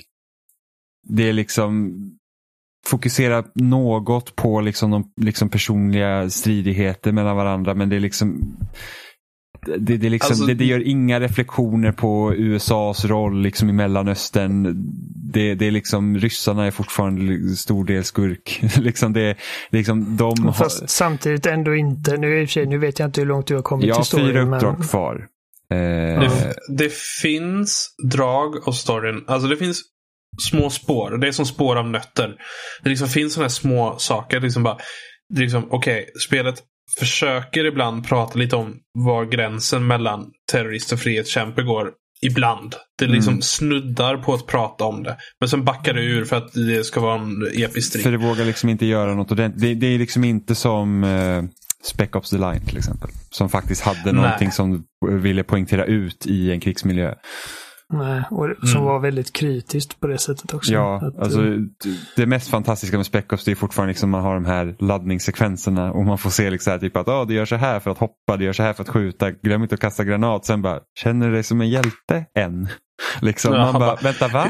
vad, vad händer nu? Hur många nu? amerikaner har du dödat idag? Ja men precis. Här, ja. Tycker du det går bra när du liksom skjuter igenom horder av fiender? Och man säger, vad, vad, vad, vad händer nu? Förmodligen det är bara det mest ballsy spelet jag någonsin spelat.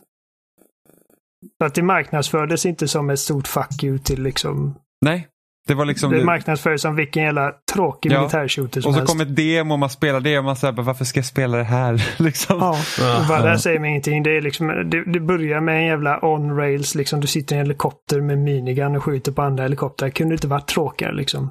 Mm. Och ändå, och, och, och, att det måste varit skitfrustrerande att vara liksom en utvecklare för det spelet och veta liksom vilket häftigt budskap man har.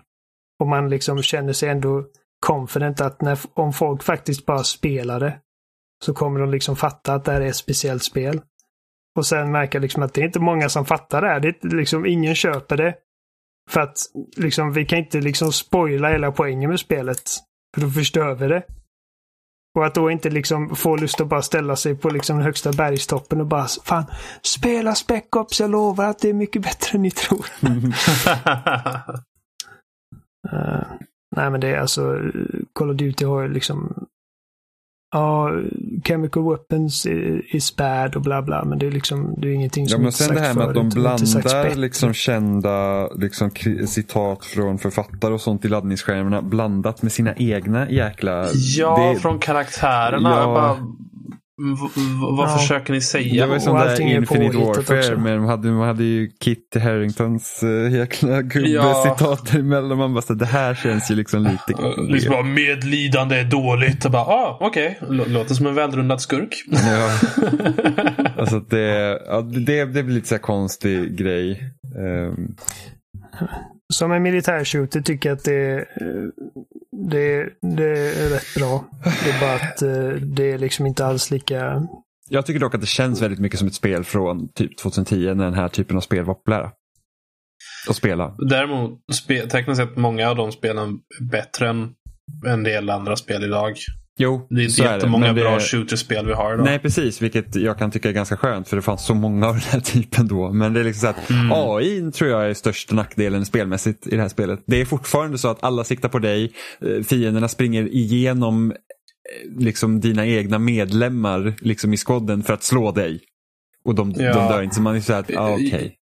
Jag rekommenderar inte första genomspelningen på Veteran. Jag börjar med det och man dör så fort fienden ens tittar på en. Jag bara, eh, ja, jag tror jag kör hard. Man dör ganska snabbt på normal också. Jag gör, ja, ja, man dör faktiskt ganska fort på normal. Jag har dött flera gånger. Jag kör på normal för att Ja. Eh, jag kör, jag, hardened är ganska lagom tycker jag. Uh, då kan man fortfarande använda hagelgeväret utan att uh, varje gång.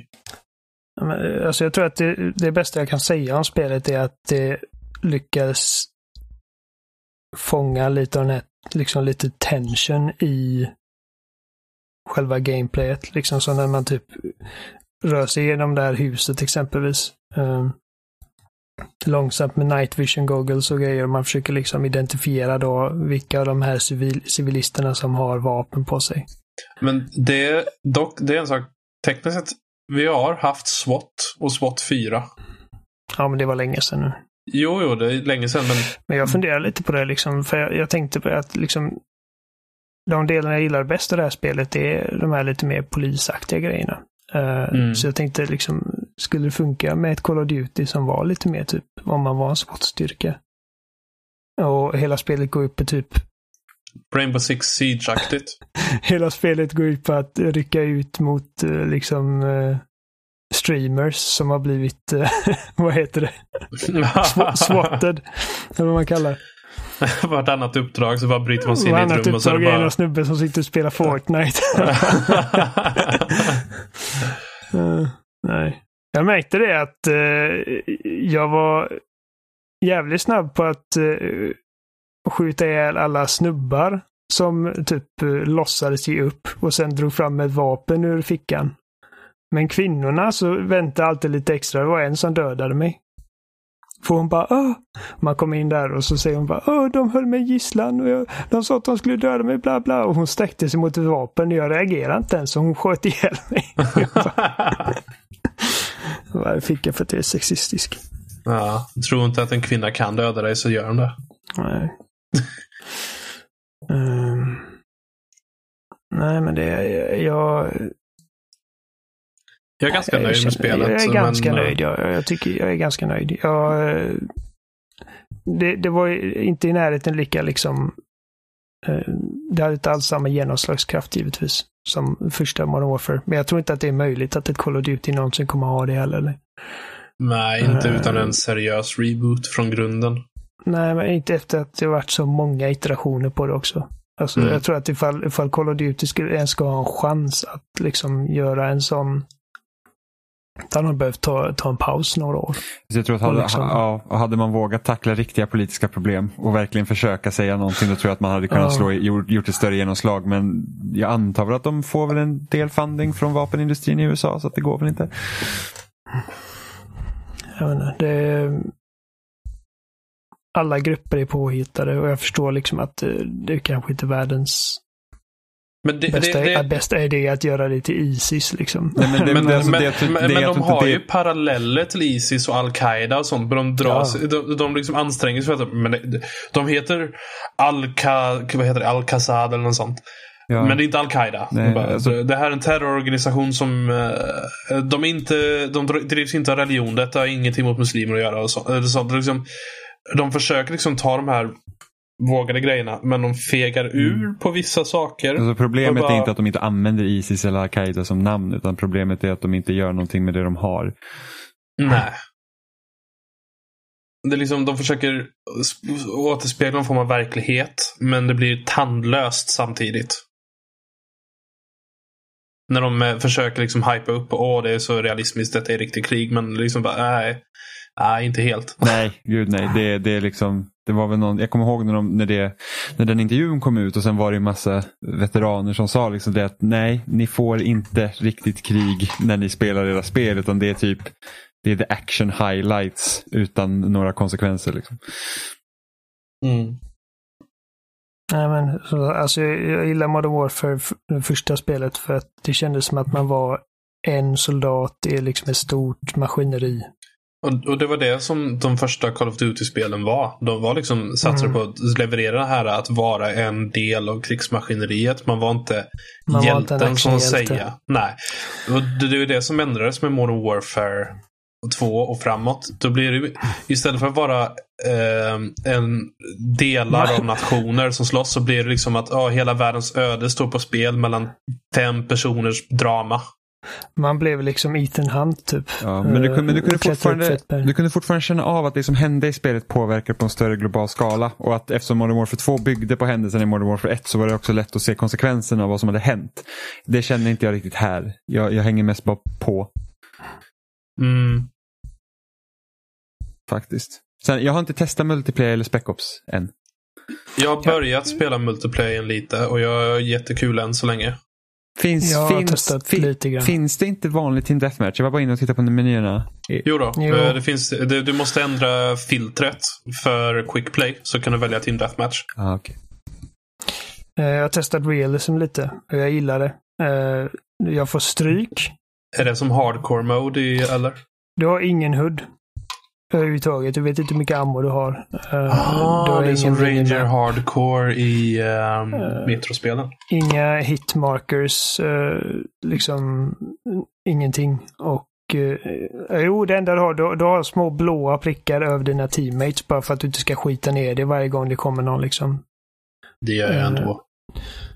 Och, och du får upp minimappen när du, när du får en UAV. Mm.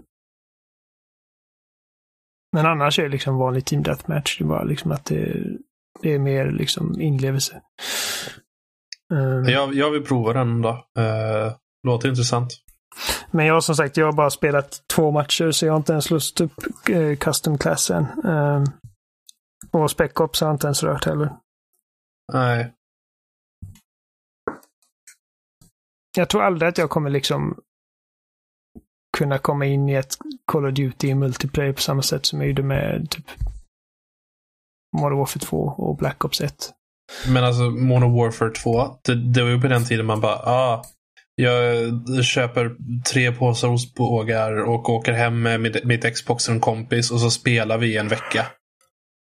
Ja, Det, kan- det kan man inte riktigt längre nu när vi börjar bli gamla och gråa. Nej, men jag, men alltså, jag, tror, jag kan ändå liksom, jag menar, jag tror bara att det är liksom, jag har växt ifrån det lite. Det här liksom, typ twitchiga, att man...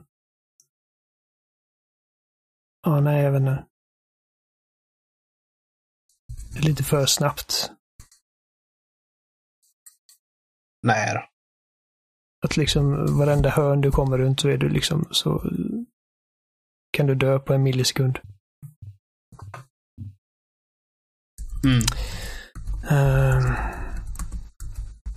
Nej, men, jag, känner Modern Warfare, eh, jag är nöjd. Det är liksom, jag förväntar mig inte att det skulle bli liksom The Second Coming of Christ. Och efter liksom, de här intervjuerna de gjorde när de sa typ att vi försöker inte säga någonting med det här spelet. Och det är liksom... In, Ehm, Så... eh,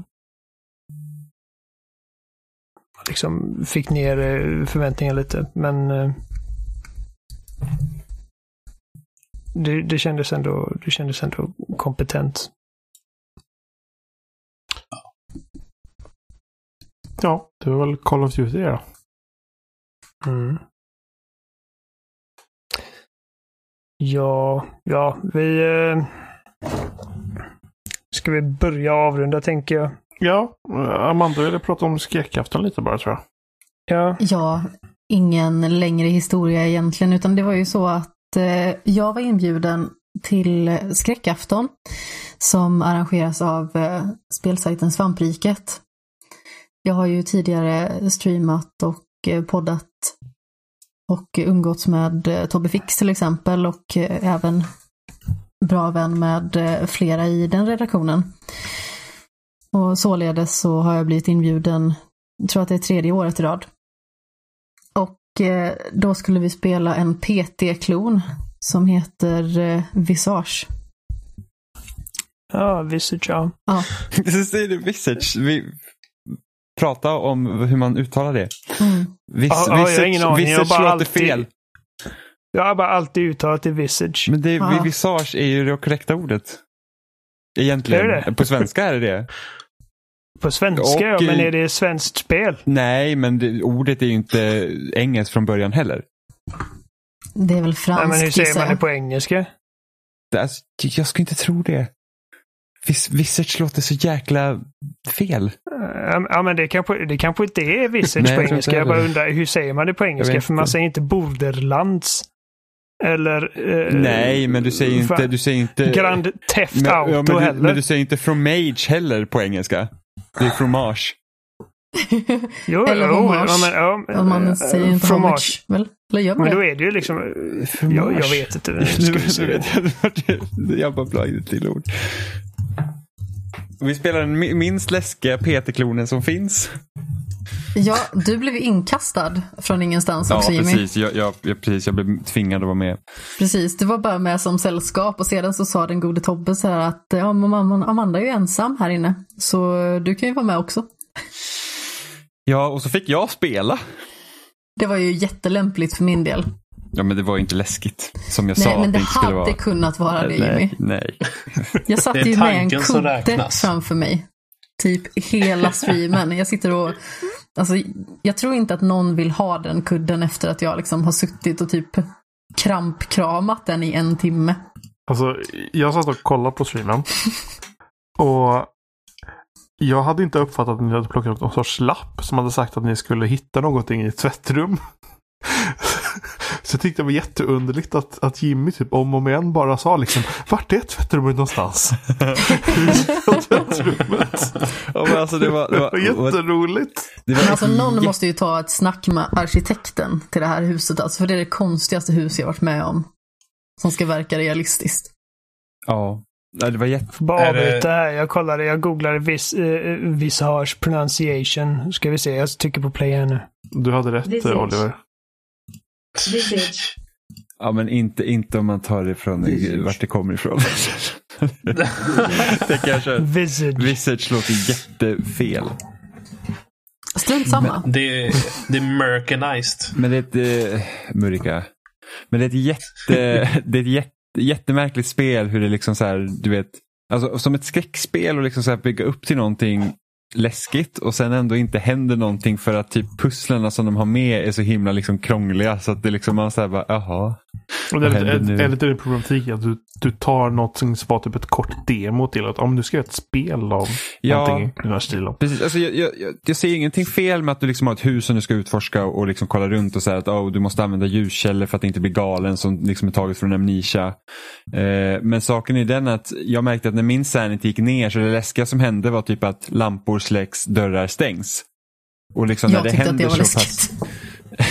Men när det händer så pass ofta så är det så att okej, men liksom, det, det var liksom inget så här, typ vända sig om och det, det liksom, det, det fanns liksom inget där egentligen att vara rädd för sen. Fast jag höll ju på att lägga en liten aprikos när spegeln försvann.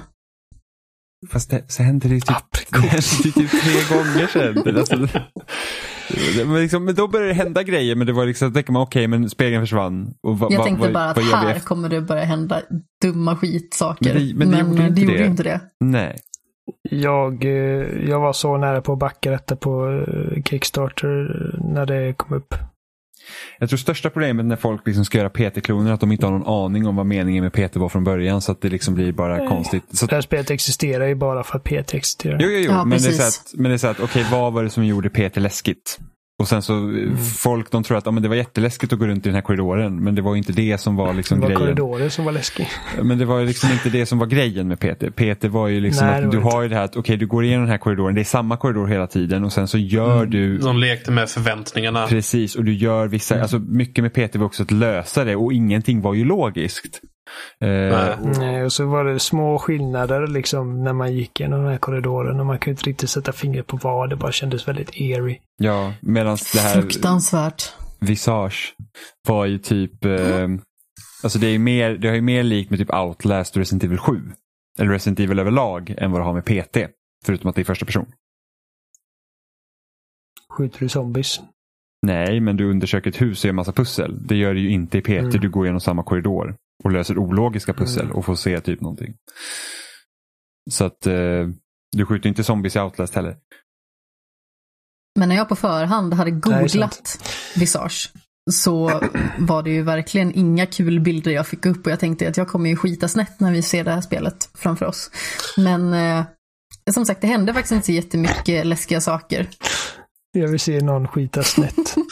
inte dig nödvändigtvis, men Jag, jag, då är jag ju mer förvånad över att du inte har sett dig själv skita snett, Oliver. Att det är liksom, bara- om någon borde ha skitit snett i den här gruppen så är det väl du. Ja, men, ja, men jag har definitivt inte skitit snett så det är väl ingen som har gjort det antar jag. Är du säker på att du inte har skitit snett? Ja, men alltså jag har ju skitit, någon gång har det blivit liksom att den har typ graceat ena Avbryt. skinkan lite mer än andra. Och räknas det som snett? Jag vet inte. Eh, Jag kanske ångrar att jag frågar nu. Hur som helst, svampriket eh, fick i alla fall in eh, 37 556 kronor till organisationen Mind som strävar efter bättre psykisk hälsa i samhället. Och man kan se den här streamen ifall man vill i efterhand på twitch.tv svampriket eller jag gissar deras YouTube-kanal också om den kommer upp där. Du och jag Jimmy, vi är i alla fall med ungefär sex timmar in. Ifall man eh, vill se eh, en sitta bakom kudde och en vara jättefokuserad. Jag älskar verkligen pitchen bara. Det var det tråkigaste skräckspel vi spelat. Kolla gärna streamen. Ja, men vi gick ju bara runt. Vi gick ju bara runt i det här huset. Jag hade ju bara hoppats det skulle hända något läskigt någon gång. Det är vi Och sen som var- är underhållningen, okej? Och så frågar så här, bara, finns det någon lösning? Och alla bara säger, ja men ni hittar typ nyckeln hit till det här. Ja, men det var så här, och för att komma in i garaget så hittar ni den typ i tvättstugan. Så bara, men vi letar efter tvättstugan. Så bara, ja. Och sen, men då behöver ni lappen så att ni vet att ni ska komma till tvättstugan. Så bara, ja, vi har den lappen, annars ska vi inte leta efter tvättstugan. Så att det var ju massa så här, det var ju massa krångliga pussel för att komma dit och sen så var det typ så att ja, men för att komma in till garaget så behöver man garagenyckeln såklart och så hittar vi, eh, vi hittar två dörrar till garaget. Varav den ena dörren faktiskt är öppen. Men när man trycker på den dörren så står det ni behöver ha nyckeln. Men den är ju Den på är glänt. liksom på glänt. Så man borde ha kommit Exakt. in så det var ju bara så här, ah gud. Det var väldigt dumt. Men alltså, en av de roligaste grejerna i alla fall i det här spelet, det var ju inledningen när vi satte på spelet, du fick handkontrollen och du säger åh nej, nu måste alla se hur dålig jag är på spel. Tobbe säger någonting i stil med, ja men, det är, ju- jag tror inte att det är så skillbaserat det här spelet. Så kommer det upp liksom en skärm bara så här, visage är svårt. Det är liksom det första som kommer upp och man bara här, ja. Ja, men jag är också den sämsta personen att gå runt i ett hus jag inte känner igen för att jag har inget lokalsinne. Så det var ju många gånger jag gick in i samma korridor jag bara hit ska vi. Så, Nej men där kommer det till början igen. Så bara oj, vända sig om och gå därifrån igen. Jag hittar Det är verkligen därför ingenstans. Jimmy bor i en lägenhet stor som en garderob. Han hade inte hittat hem annars. Jag är glad varje gång jag hittar hem från tåget. Jag är så wow. Ja, jag, jag När är du, så när, när du har suttit och skitit och bara hur fan kommer jag ut härifrån? Var är dörren nu? Finns det någon nyckel? Ja. Jösses. Du får, du får lämna, lämna sådana här breadcrumbs varje gång du går på muggen. Ja, det är tur att jag kan inte skiter snett tillbaka för då hade jag inte kunnat hitta rätt. Åh nej, bajset försvann. Var som Minority Report när han bytte ut ögonen. Så snörena följa till olika delarna av lägenheten där. Ja, men Just typ. det. Ja, jag är så, jag har så, Så jävla creepy med ögon och uff. Nej, jag har fruktansvärt dåligt lokalsinne. alltså. Det var, det var Peter Stormare som var ögondoktorn Ja. De sjöng Ja. Små grodorna tror jag, om jag inte helt fel. Just det. Var han, Oh, ja. fick, han, fick han ha rysk accent? Nej, han, han, han pratar svenska. Ja.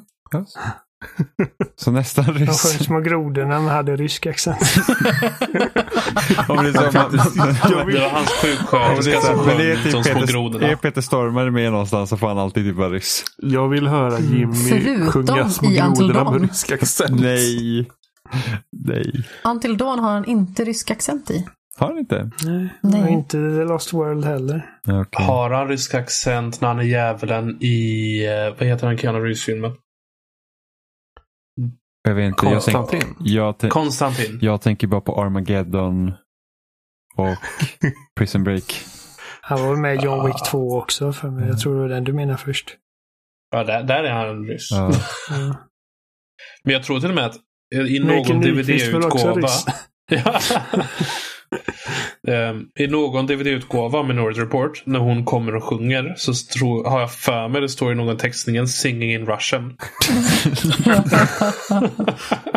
alltså. Det hade varit roligt. Ja. Jag lyssnar på uh, Kinda Funnys eh, Star Wars in review nu. Och de snackar om uh, Shmi Skywalker. Och typ Mm. retar hennes accent. Det är ju Pernilla August. Och de bara what, what accent is that? I don't know Dutch. Ja. Dumma amerikaner som hyr in britter för att de kan skådespela bättre. ja, det är väl dags att runda av tror jag. Ja. Ja. Ja. Take it away Johan. Ja, s- ja, vi finns som vanligt på spelsnack.com. Där hittar man länkar till alla möjliga ställen. ja. Uh, vart hittar vi Adam? Eh, jag är skribent på Game Reactor bland annat. Ehm, så där hittar ni mina texter. Och sen har jag en Twitter där jag har taggen uh, snabla ADAELL90. Där, där kan jag skriva dumma saker ibland och posta kattbilder. Ja. Så ja, Trevligt. där hittar ni mig. Fin- Finner dem även i din mamma. Ursäkta va? Va? Mina katter är inte min mamma, nej. Vad vad- vad gör du Oliver? Va? Jag menar inte katterna. Fan, jag menar att Adam är i din mamma. Nej. Jag, Nej. förstår, jag, tror, Fy jag, jag tror alla förstod vad du menar. Jag tror, jag tror Alla Adam bara, bara... alla blir bara Jag- tysta jag- bara för jag- att de inte orkar. Nej, Jag var inte beredd. jag tror Oliver inte, Hide your wife. Oliver är inte skit i Adam är i snett idag så att han, han är liksom inte riktigt Ja. hemma. Vill ni klaga på någon, oss eller någonting så kan ni väl skriva någonstans Nej. också. Typ All, alla klagomail kan gå till Olivers Twitter så kan vi resten inte behöva se det. Mm, min mailadress är eh, oliverthelin at din mammas fitta. Men varför? .se. Så här, egentligen. Ja, ja, Är inte du äldst av oss Oliver? Eh, Adam är äldre än mig. Ja. Ja, några av oss. Två dagar eller någonting. Två dagar. Åh, gud. Ja. Så, ja. Du är född i... 3 januari. Så snart är jag 30. Nio Snart är jag död. ja, snart 30. Hur känns det? Eh, jag har sett små grå hårstrån i spegeln och jag är inte stolt Ja, över men det är lugnt, jag har också gråa hår. Ja, men det är Jag har massa gråa Jag har hår. haft gråa Alltså- hår i snart Ja, men, eh, Oliver, du- sju år på säga. Du är så jävla gaggig Oliver så att du liksom är så här, du är som, du är som snuskpensionärerna på hemmaboendet. Jag har inte gråa hår. Vad är du färg håret? Shh. Det gör som hade fan. kunnat lista ut att den här röd-lila färgen inte är naturlig. Va? Så jag trodde att anime var på riktigt. Nej, jag, jag har massa grå hår, både i skägget och håret. Det, och hjärnan. Ja, kanske se ut som George Clooney snart. Ja, innan det ballar ut totalt så ser jag eh, Innan! Nej, men det, det, känns ganska bra att vara 30. Inte lika bra som din mamma kändes. Hej då! Hej då!